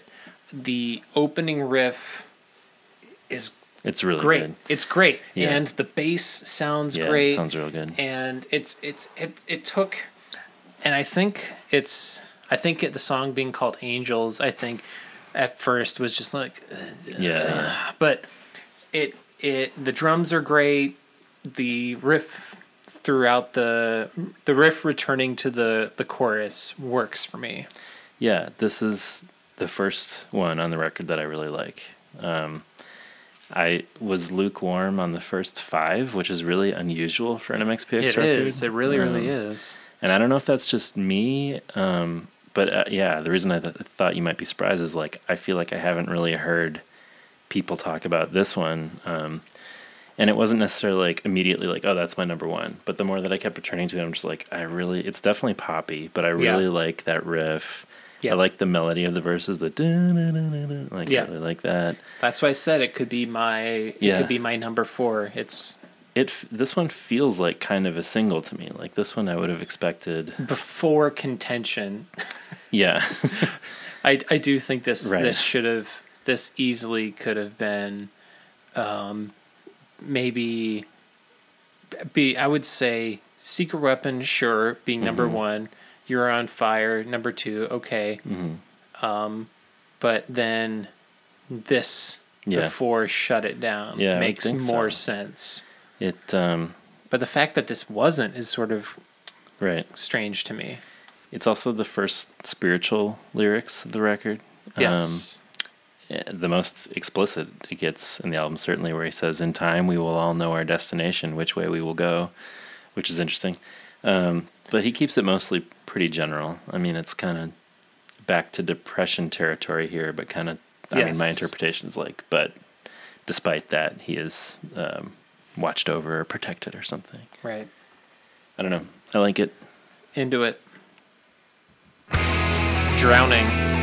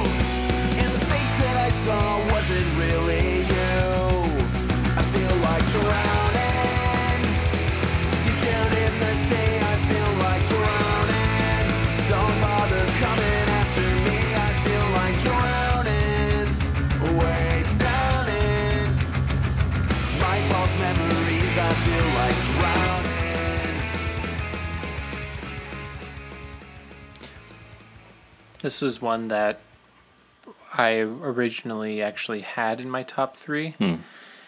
Um, it's it's also one of the first songs returning to sort of panic panic era um, mental health Yeah, for sure. depression um, and I I like I like the well, I guess I don't know if I like, but like the about this drowning in false memories.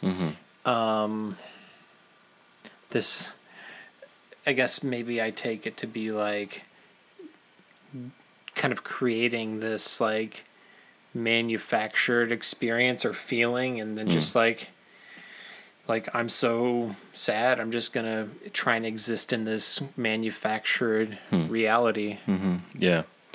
No, yeah, this is one of the ones I think that feels more of a piece with the panic thematic content. It has like that life in general drum beat and riff and intro. The that, Yeah. that really reminds me of that era. I like the chorus, but again, it just I don't know. The whole thing just kind of feels like fine to me. Hmm. I don't know. I'm not not into it. There's a delivery that I feel like is unique to this song, or unique to MXPX. Um, this sort of more whispered. Oh yeah, yeah. We all reach that dark and fragile destination sometimes. I'm not sure I'm into it. for direction for the light to fill our eyes, fill our eyes.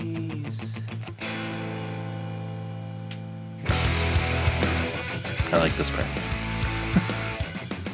it just feels again kind of like poppy. It also feels long for the for this record at least.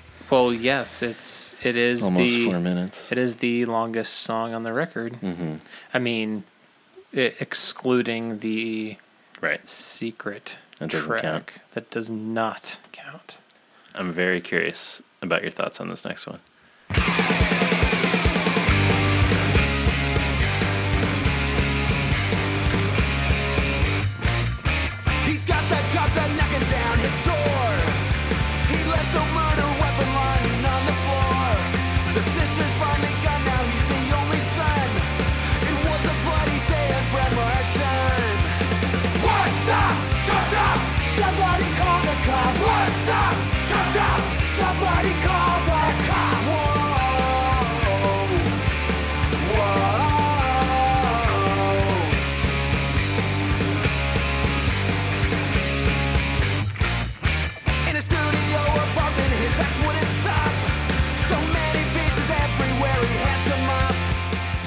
Yikes.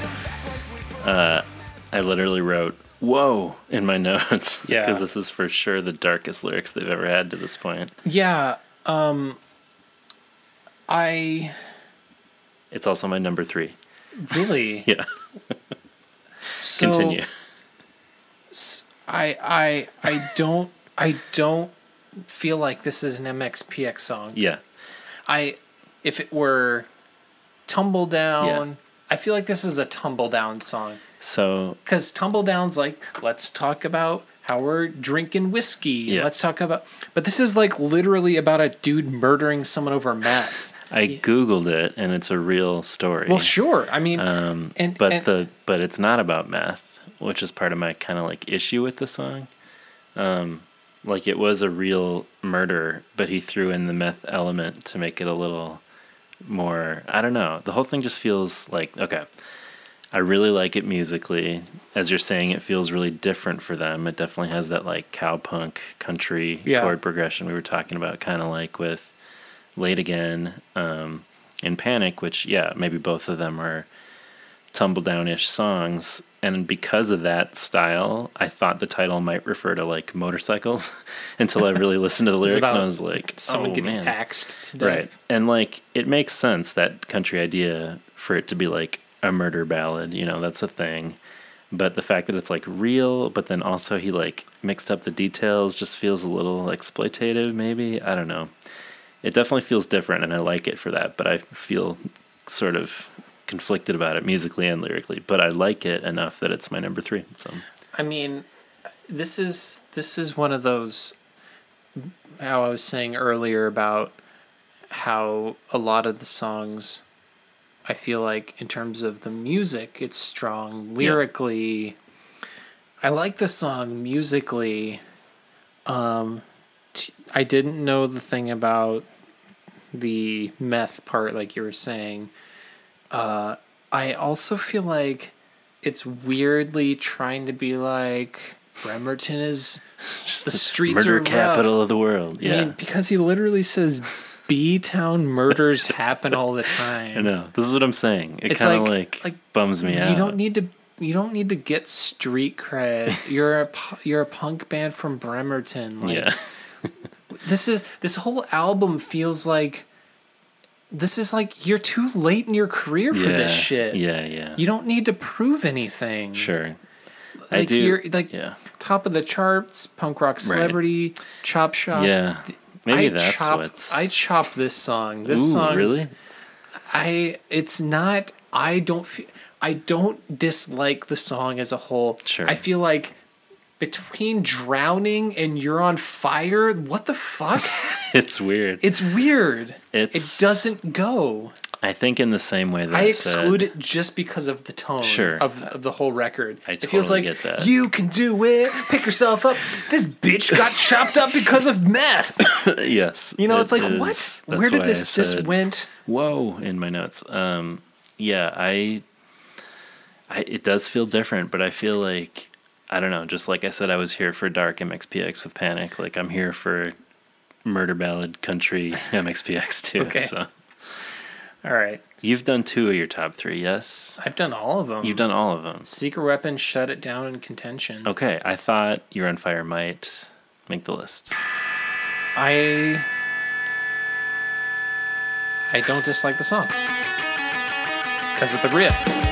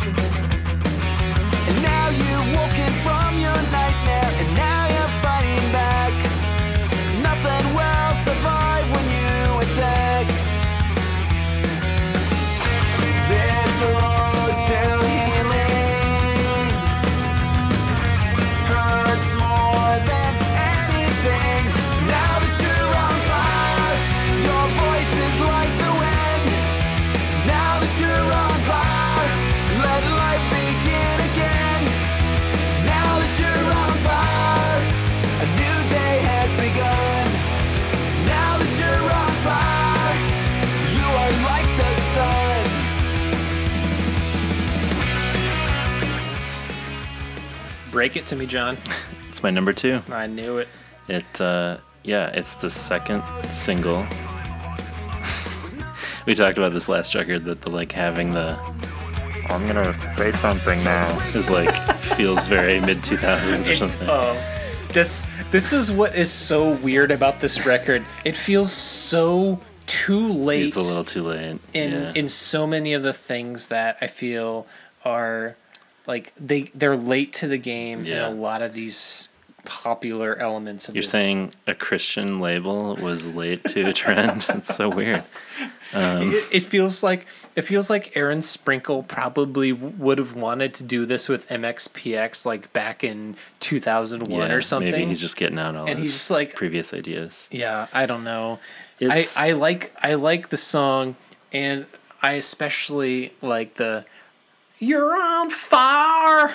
yeah, that feels kind of blinky almost. It does, uh, and which is why I'm so surprised that uh, um, Louis D. we do. DFabs Yeah. uh, was not shouted out because he's so Whoever, yeah, whoever's saying "somebody call the cops" and Yeah. Chop Shop Two sounds like. oh, you know somebody what? You know what? I misattributed. That Um, D? No, no, this guy on in Chop Shop. I think that's the guy on left the Left Coast Punk EP. Okay. Um, who because I think that that guy does. Um, there's uh, Shanghai in Shanghai. Hmm. I think is the guy from Chop Shop. Okay. So self correction. Yeah, nailed it. Nailed it. Yeah, this one again. It's Probably. poppy. it's poppy, but I really like it. It almost seems like it should be earlier in the album. I'm surprised it's kind of buried. Um, there's that great opening riff, like we talked about. Cool breakdown in the bridge. Um, it's kind of back to that positive self-actualization thing, but Christiany, yeah. But I'm so from what I can tell. yeah, I don't know exactly. I think I took it more as like, you got this, dude. Um, Well, I I was trying to look up. I feel like this this like your voice is like the wind. yeah, Um, it's back to breathing on my face territory. is this girl? Is this a guy? Yeah, I don't know. Yeah, It- we- the, all the like your your let life begin again. Your voice is like the wind. Yeah, okay. It it's you're not alone. Uh, more than anything, I'd like to see better, brighter days for you. Sure. Um, I don't know. It, it's it's again, Mike is writing that fine line of like this could easily be about Jesus or literally anything else. Yeah.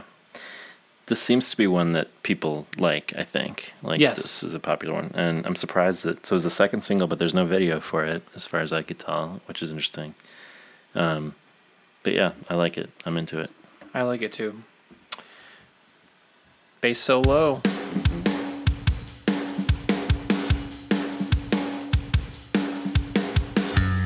There's still five more songs. yeah, it's too long.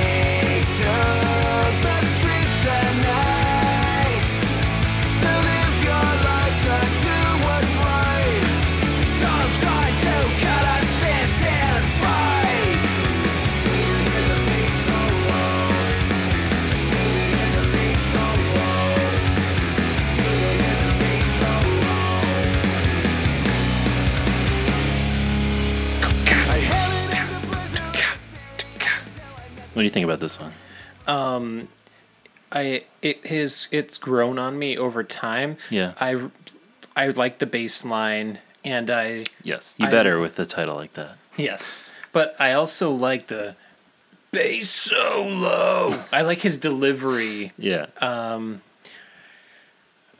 If I if I need I say it again, the music on this record sure. I enjoy for the most part. It feels a little Breaking through computer screens Yeah. and like a billion homes across. Yeah. What are you talking about? I don't know. I don't That know. feels like a 1990s era concern. This is what I am saying. Yeah. I don't like. Okay, I understand Mike writes a lot. That's something to his credit. He writes a lot. Sure. I'm wondering, like, how many of these songs, like, like, mo- like he probably didn't write all of these songs in 2007.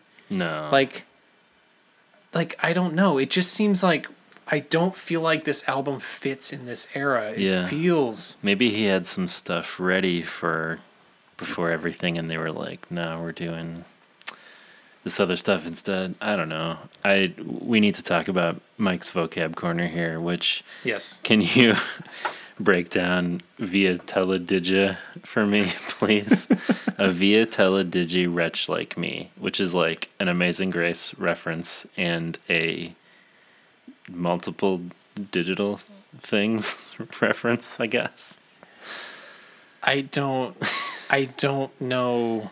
This is this this all seems very like early internet mm-hmm. speak Yeah. because literally no one says teledigi Yeah. ever.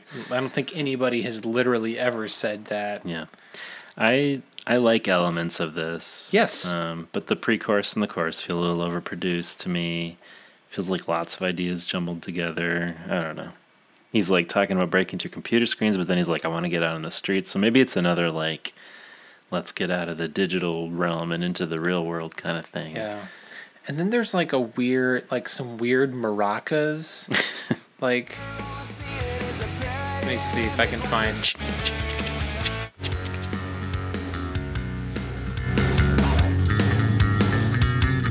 I like that. The bass solo The in bass- bass solo. Ooh yeah.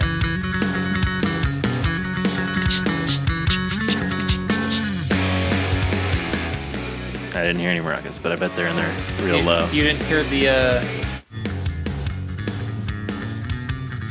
Let me see. Oh yeah, Whatever. I'm sure they're in there. I, I hear the know. maracas so low. I do like this opening bass riff. If if if you heard this song, Song stop. like could this be an offspring song? could you could you hear Dexter Holland opening with some sort of line? Hmm. Just listen to the beginning beginning again. Mm-hmm.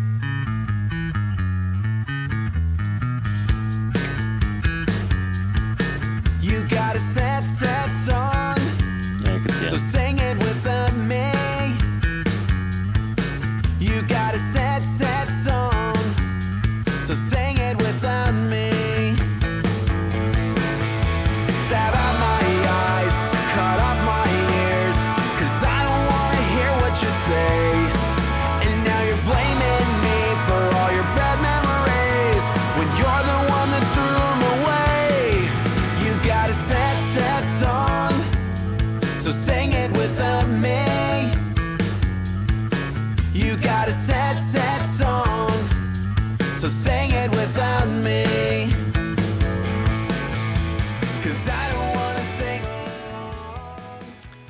know what you're saying.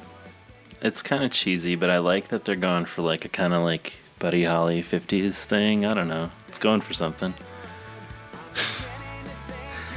An unconvinced face from Andrew. don't really care. Okay, I really hate your guts. Yeah, that feels. Na na na na na. I mean, you definitely got some emo elements. Stab out my eyes, cut off my ears. Yeah. Um, yeah, it's it's interesting. They took they took some risks. yes. Yeah. Sure.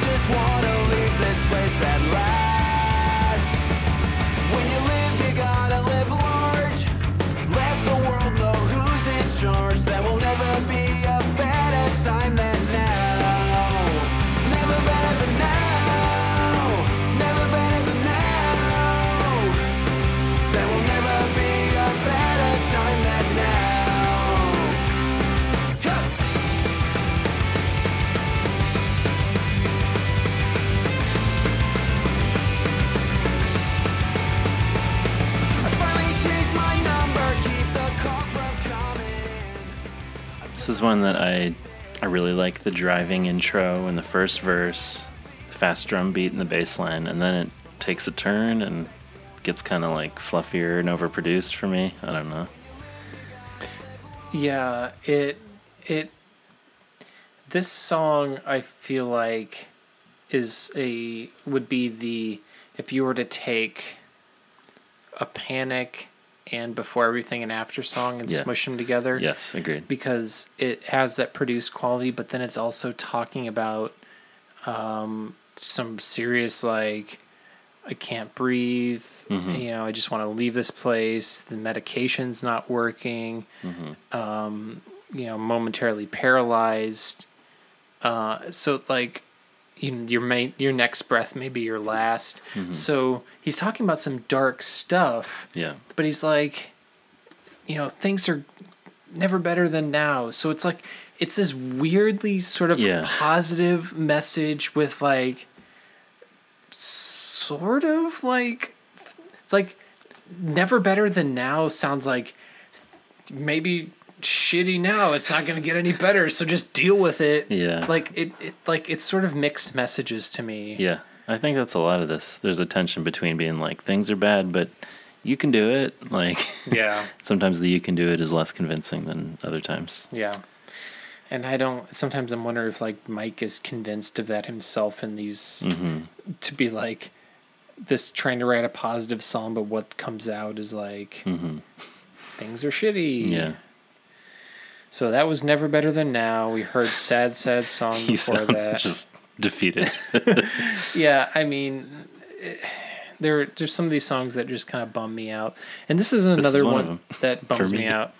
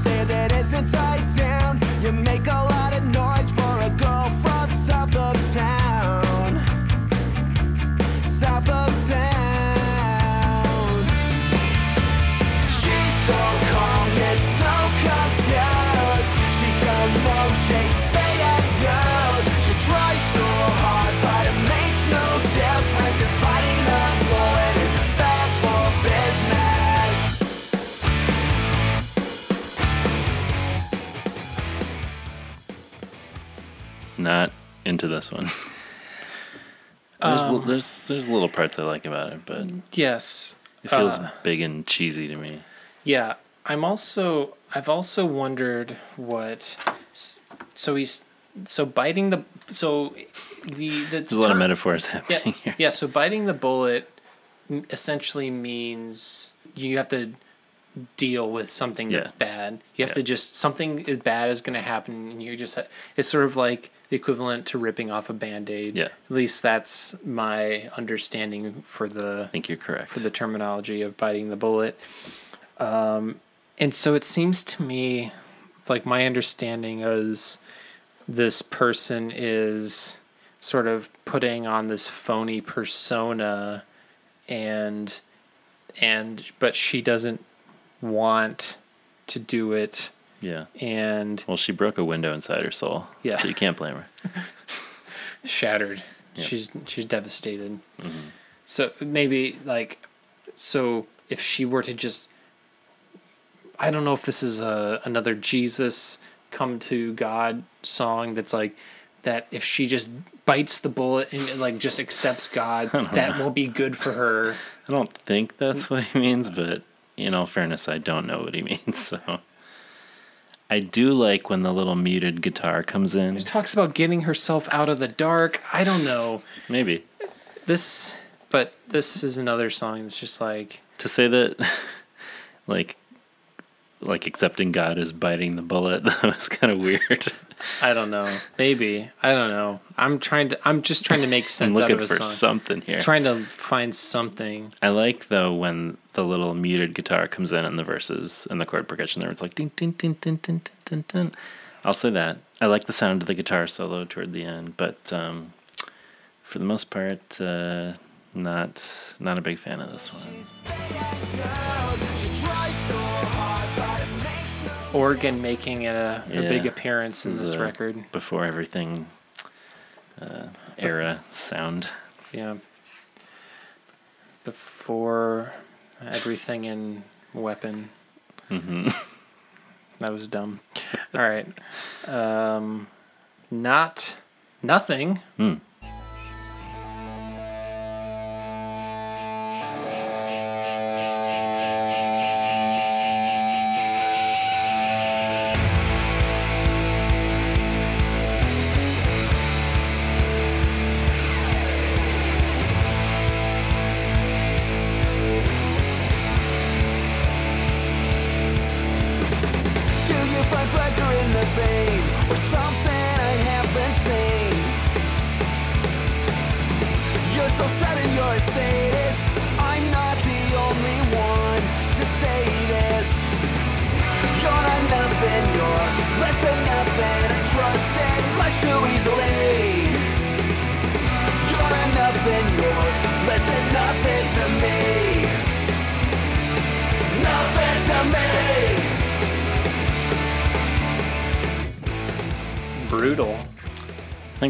Thing to say about this song, Goosfraba. Goose Fraba. which is not something I was familiar with.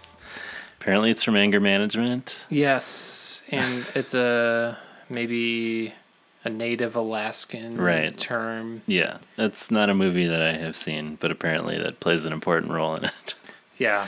Uh, yeah, It's another it's another one of those wink wink kind of yeah, there's there are too many cutesy things Yes. going on in this album that I'm just like um like no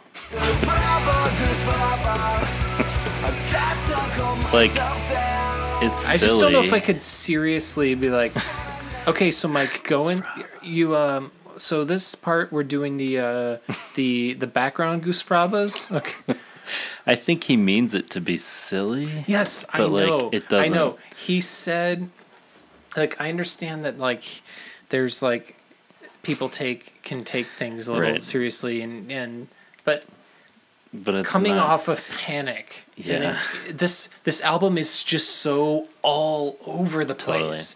and the way that he references a silly thing in like Friday Tonight, like that's done in a fun way where you're like, I get this, we're having fun. Yes. And this one for me feels like Goosfraba should have some sort of Context. emotional impact or something.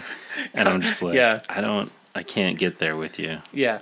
Well, it's also it's like you're less than nothing Yeah, to me. who is this And then- about? He and then- is then- mad. and then going from you're nothing to Goosfraba.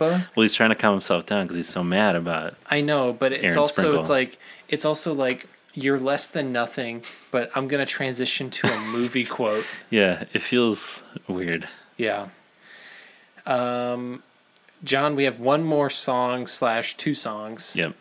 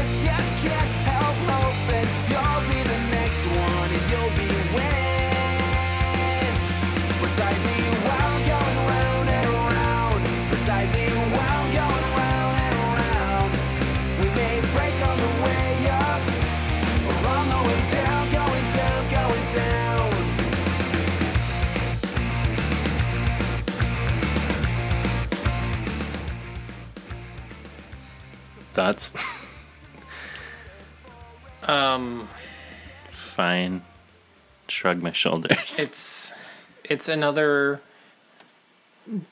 disappointing album closer for me. Well, it's not the real closer. We got lots of fun coming. I mean, I I like the intro again here, but it doesn't stay there for me. It goes No. too poppy. It's but it's not a it's it's not an interesting intro. No, no. and but we got a Yeah, We got our thinking boy. of thinking of that as the album closer is definitely out of character for them. yeah They usually, as we've talked about, end on kind of like a soaring or coming down note, and this is not that. but we got Seth Roberts back from uh, the the dude who did the art for Panic. Mm. He does some backup Oh, vocals. thought you were gonna say he did the art here, No, which I don't know if we've talked about. we haven't talked about. We have We haven't previously talked, talked about, about- the art. It is a bummer. It is Having I- yourselves on the cover at a certain point just becomes This Not cool. again. shall I reiterate? Yeah, yeah. What year is this album? Because this is very. This is amateur hour. like, like they didn't even put themselves on the album cover for "Pokinatcha. No. At some point in your career, like You don't, don't do it. you don't put I mean, yourself on the cover. as if you you're trying said- to identify yourselves, maybe, but this is this is 15 years Yeah. into their career. it's uh as we talked about like live shots are one thing like on planes Yes. that looks cool but a pose shot where they're making a secret weapon is just kind of a bummer yeah it's it's too on the nose. So the plans within plans shot is rad. The um, left coast left coast punk ep is rad as hell. I love it. Um, the far away like cover for the single that they did yes cool. Be like look cool. Don't be making a physical secret weapon because that's not the message of the album. You're, there's not an actual weapon you know? Right. I kind of the whole theme of like them creating something in a lab is kind of interesting but i don't need to see the dudes themselves doing it. Yeah and they're building like a rocket or something right? I don't know. Yeah well the, yeah the last page Yeah. has there's like a sort of like a foo fighters yeah gun the ray gun the ray and I mean, as you like said, the, j- that's the vinyl cover, the Yeah. the back spread, which that that is okay, and that little logo they come I up like- with is kind of cool. I like is the, logo. I think it's kind of neat, but uh, but I like the the gold sort of. yeah, that's cool. Um, Backgrounds, yeah, I like I like Tom listening to some reel to reel yeah, there. kind of cool.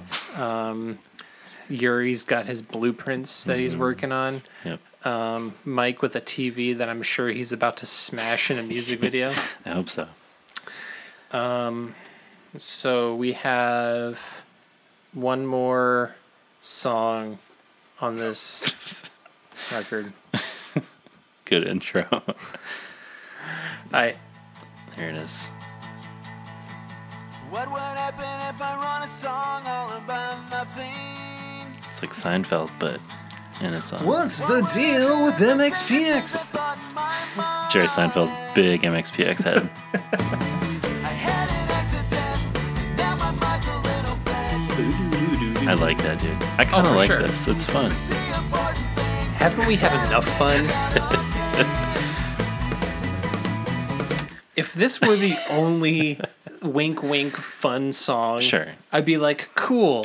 But we've we already had two songs at the Too first much fun. we've we've already had two top of the charts punk rock celebrity chop shop you know bass solo Yeah. It I mean, I feel like I probably wouldn't like this if it were done as like a big album track, like really produced, but I kind of like that it feels this fun little I don't know. It works for me as a hidden track.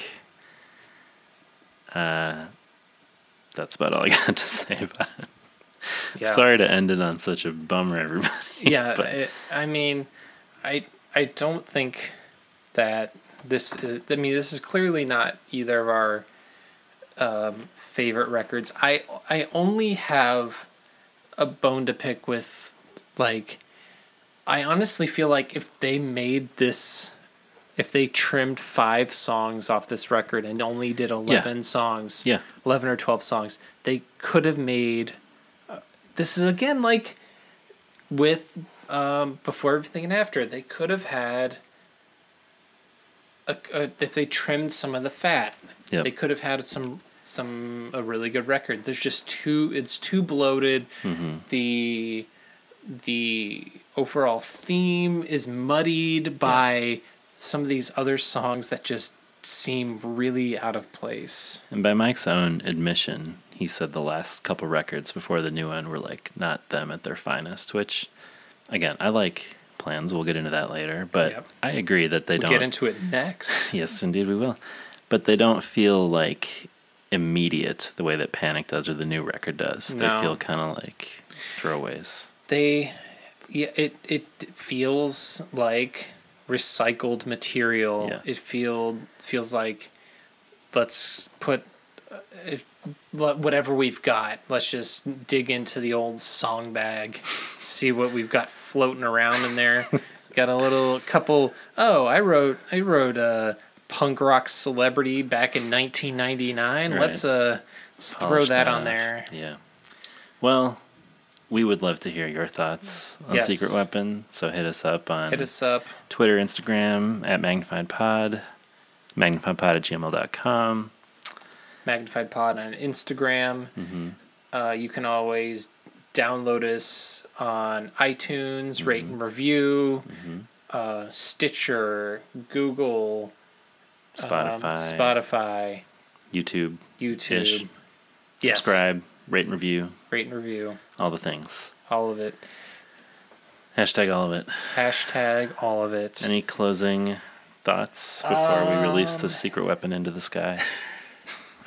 I I don't I don't think I don't think I have anything uh, left other than that there are some B side unreleased songs that uh, we couldn't find. I don't know if you We've guys haven't. songs from Yeah. one day. Oh yeah, the hoo ha jangle, madcap scheme, and throw your body in the air, which. I don't know what any of these songs are, but if if you Yeah. anybody out there has has cuts, Yeah, of, send them. Yeah, send them our way or send us a link because I was not able to find them. Yeah, I have no idea what the hoo ha jangle is, but I it's assume it's great. it's of course I would assume.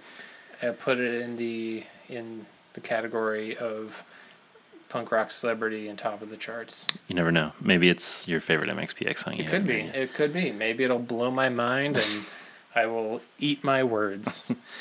Well, if you want to stick around and hear my son's thoughts on MXPX, we'll uh, we'll hear that at the end here. But all right, well, on the next pod, we'll cover plans within plans when it'll be time for a podcast at our house, and it wouldn't be the same without you.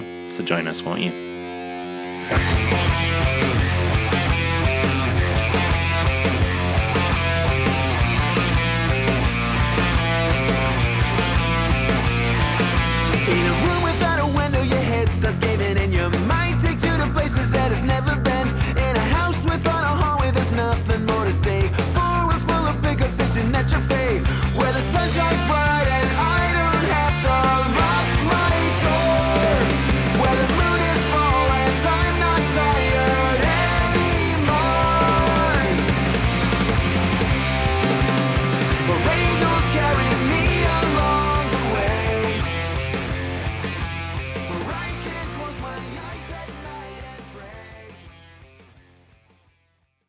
Welcoming to the pod, my son Elliot.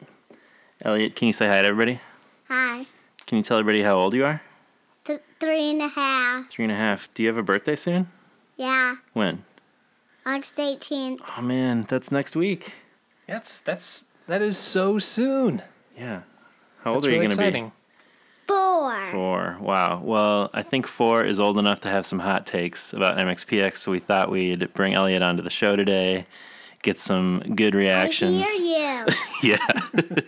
Yeah. so, do you want to hear some songs and tell us what you think about them? yeah. Okay, let's do it. All right, let's let's start with I hear you. you hear me? You're about to hear some MXPX, so we're gonna play a little all of it. I'm gonna save my time, spend it all on you. I'm gonna take this life and make What do you it think? You like it?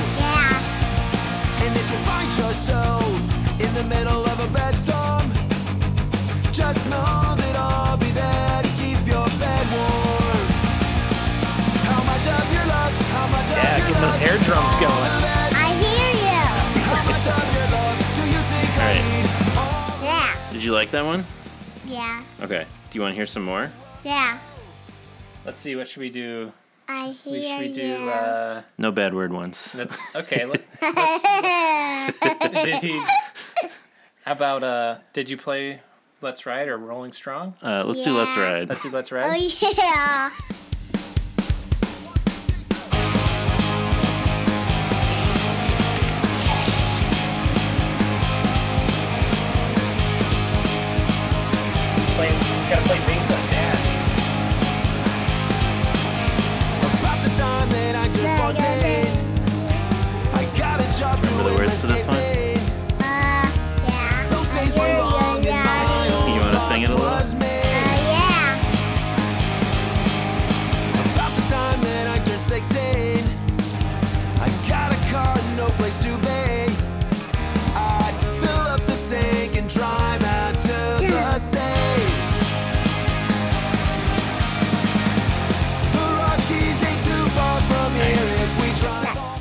About that one? Good. Do you want? Should we do one more? Yeah. Okay, let's hear one more. All right. What should we do? How about some? uh Uh, what? How about this one? Oh, yeah.